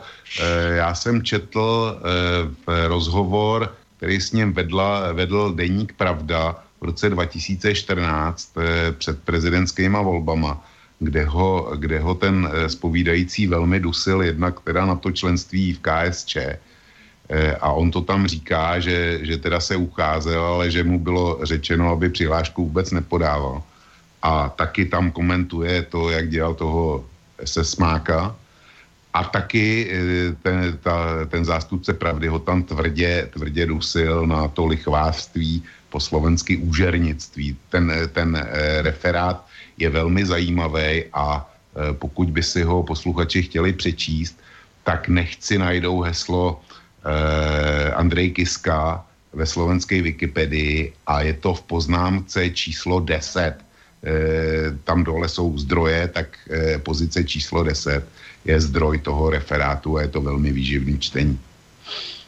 Tak, máme tady poslední dotaz a ten je, nevím teda, jestli to nepíše osoba, o které si zrovna teď mluvil, protože nám ji napsal Andrej a je z Banské Bystrice, tak to je samozřejmě... Kiska je z Popradu. No, takže to nebude on, takže to je dobrý. Takže to je jenom takový s úsměvem, ale je to taková společná otázka, která je na vás. Dobrý večer, páni. Nakol, nakolko se vám líbí v České republice vysokopostavení představitelé vlády se slovenským původem? S radostí vám tieňového prezidenta započí, zapožičáme natrvalo. To je o té výměně Kiska Zeman, jak už jsme se tady bavili, ale pojďme od úsměvu k slzám. Andrej Kiska má na Slovensku mediální aureolu toho nejlepšího prezidenta a mnohí by ho chtěli jako premiéra. S povrchností, jakou přistupuje ke všem projevům, kromě toho, že bez čítačky, to znamená bez čtení, anebo bez papíra má problém povídat tři souvislé věty, na kameru odhazuje šaty jako ten císař v rozprávce, tedy v pohádce. Myslíte si, že Slováci si v následujících volbách, možno aj předčasných, a nakoľko ľudí okolo Kisko opozície robia všetko preto, aby boli, zvolia tohoto pseudoaniela, pravdepodobne ako lídra progresívneho Slovenska do parlamentu, anebo zažijú rozum? Je otázka číslo jedna. A otázka číslo dve, do jaké míry sú ve skutečnosti ľudia voliči ovlivnení mediámi a ich propagandou? Z mého pohledu ako človeka narodeného po roce osemdesiatdeväť v ňom vidím rovnaký, rovnakú faloš ako v Dzurindovi, Sulíkovi a Ficovi. Všetci slúžil nikomu inému, ako sme ako jsme boli my. Kam vítr, tam plášť. Tak to byla taková doslova čechoslovenština v mojím podání, ale otázky jsou celkem jasné. Tak jak se vám líbí, když to vezmu po pořadě, představitelé v české vládě se slovenským původem? Mě nevadí. V žádném případě. Já jsem byl vždycky uh, velký, uh, velký uh, Slovák, ne v tom smyslu masarykovsko-jazykovo-unitárním, um, ani v tom smyslu, řekněme, po listopadu konfederačním, ale ve smyslu čistě kulturním. Pro mě je česká slovenská kultura a historie propojená do té míry, že mě nevadí Slovák v české vládě jenom proto, že je Slovák. A stejně tak předpokládám, že mým přátelům, se kterými se na Slovensku znám, by nevadil člověk českého původu ve vládě slovenské, ačkoliv nepředpokládám, že něco takového může nastat. Mm-hmm. Tak, myslíš si teda, že ještě Andrej Kisku zvolí a do parlamentu? Do parlamentu ho asi zvolí, ale já bych si typoval, že bude ve finále někde pod deset procent. To je, to je takový hrubý odhad. Já jsem dva roky pracoval na Slovensku na vysoké škole, ptal jsem se studentů samozřejmě anonymně na jejich názory na pana prezidenta. Mnozí se přiznali k tomu, že ho volili, protože byl neokoukaný, nebylo to Fico, nechtěli Fica, bylo to, byla to negativní volba. A k druhé volbě, že by ho volit už nešli, že z něj nepociťují zklamání. Myslím si, že jako tady jsou prostě velký oči. On má nějakého patrně zaměstnavatele v zahraničí nebo něco takového, který ho, který ho potom strká do toho. Asi dobře odhadl, že ta prezidentská volba by nevyšla a tak tedy ho potřebuje v parlamentu. Ale to jsou konspirace, ta, která nedělám. A poslední otázka, do jaké míry jsou ve skutečnosti lidi, lidi to znamená voliči, ovlivnění médiami a jejich propagandou, to se obávám, že tato odpověď by asi vydala na minimálně polovinu další relace, takže... Nechme si, nechme si to najít, já mám jenom k dispozici několik průzkumů a e, z nich plyne, že ten vliv tradičních médií je čím dál menší, e, například při prezidentské volbě e, v České republice, když to, když to zkoumala jedna agentura, tak se na otázku, nakolik se ty voliči řídili doporučením médií, a tady ta doporučení byla jasná v roce dvacet třináct, Schwarzenberg v roce osmnáct, Drahoš, tak vyšlo zhruba třináct procent. To myslím, že není velký vliv. Tak a Vlku, je to na tobě vlastně uzavřít celou relaci vlastně odpovědi Andrejovi z Banské Bystrice. Hmm. Přečti mi, buď tak hodně přečti. První je ten slov, politici, vrcholní český politici se slovenským původem, jestli nám vadí. Ono to je se smajlíkem, takže to bude s úsměvem. To mám stejně jako, jako Petr Žantovský, úplně stejně nevadí, jestli, že, jestliže mi nevadí slovenský lékař v české nemocnici, tak mi nemůže vadit, vadit Slovák v české politice, jestliže má český, naše občanství normálně. Uhum. Druhá věc, jestli zvolí Andreje Kisku do parlamentu, jako uh, lídr parlamentní strany. To těžko, těžko říct, musel bych, musel bych se podívat na čísla a bude záležet na tom, jaký číslo na kandidáce bude mít a pravděpodobně, jak říkal Petr, bude to, bude to strana po deset procent a pokud bude chtít hrát nějakou významnou roli, tak bude muset být součástí vítězné vládní koalice. A to bude teda bez Smeru. A pokud se jí povede sestavit, o čemž osobně docela pochybuju, tak eh, už vidím, jak mu Richard Sulík přenechává lídrost té koalice, čili eh, já si myslím, že ho do vlády ani nepustí. A poslední otázka, jak jsou, do jaké míry jsou ve skutečnosti ovlivnění voliči médií a jejich propagandou? No, tak já si myslím, že jsou ovlivnění velmi, protože Petr, Petr mluvil o tom pozitivním vlivu, který eh, podle nějakého průzkumu říká, že má třináct procent. Já si myslím, že ten vliv je větší. Nicméně, nicméně existuje taky negativní vliv a eh, podle mě eh, mediální prezentace rozhodují o volbě. Já si nemůžu pomoct. Mm-hmm. Tak, pánové, mi bohužel líto, ale zároveň si velmi vážím toho, že jsme dokázali odpovědět všechny maily, které mi přišly ještě před koncem relace a nestává se to často, ale že bychom v relaci Dualog přesáhli, ale dneska jsme přesáhli a chtěl bych vám i za sebe poděkovat za ty pro mě úžasné dvě hodiny, že jsem tady s vámi mohl být a mohl poslouchat vaše názory, ač někdy souhlasné, někdy nesouhlasné, což je samozřejmě v pořádku a bavili jsme se o tématu, které, jak vidím, zaujalo i naše posluchače a myslím si, že to byla jedna z velmi úžasných relací Dualog. Uh, ještě jednou vám jednak děkuju a uh, máte vlastně poslední slovo na závěr, oba dva, kdo, kdo chce. Petře. Velk, velký. No, tak. tak já si dovolím poděkovat uh, tobě, Intibo, byl jsi, byl jsi výborně připravený, to jako musím všechna čest. Samozřejmě chci poděkovat i Petrovi, Petrovi Žantovskému, uh, tím výběrem písniček mě dneska mile překvapil, protože ano, bylo, bylo překrylováno. Já jsem toho Kryla dal naprosto, naprosto vědomně a jaksi vázaně k tomu, co jsem chtěl říct. A samozřejmě, že děkuju všem posluchačkám a posluchačům za to, že nám věnovali přízeň. Dobrou noc. Tak, loučím se s tebou taky a do Plzně a někdy příště naslyšenou. No a poslední slovo bude mít Petr Žantovský, jednak s rozloučením a jednak samozřejmě s poslední písničkou od Jarka Nohavici. No, posluju všechny díky, aby to zkrátilo, takže poslední nebudu mít já, ale a také jeho ruská společně Žana Kutecká, to je velice unikátní nahrávka z roku osmdesát sedm, když byla Žana v Praze a v několika dalších českých městech vystoupila tady a Jarek Nohavica, který na některých vystoupeních doprovázeli. Tady na ty písničky se zpívá, písy zpívají společně, částečně ruský, částečně český píseň, byla to Okužavy a Valaudě Vysockým, Vladimír Vysockým. Je to, prosím, omlouvte, nepříliš kvalitní zvuk všech nahrávek dnešních, jsou to amatérský záznamy z koncertů. Tenhle je trošinku přebuzený, ale doufám, že ta autenticita to přebije. Děkuju a dobrou noc. Tak, loučím se i tedy s Petrem a mediálním analytikem a vysokoškolským pedagogem. Děkuju, Petře, za dnešní účast a někdy příště naslyšenou. A zároveň se loučím, vážení posluchači, i s vámi, kteří jste věnovali pozornost dnešní relaci Dualog a někdy, někdy příště opět taky naslyšenou a přeji vám dobrou noc.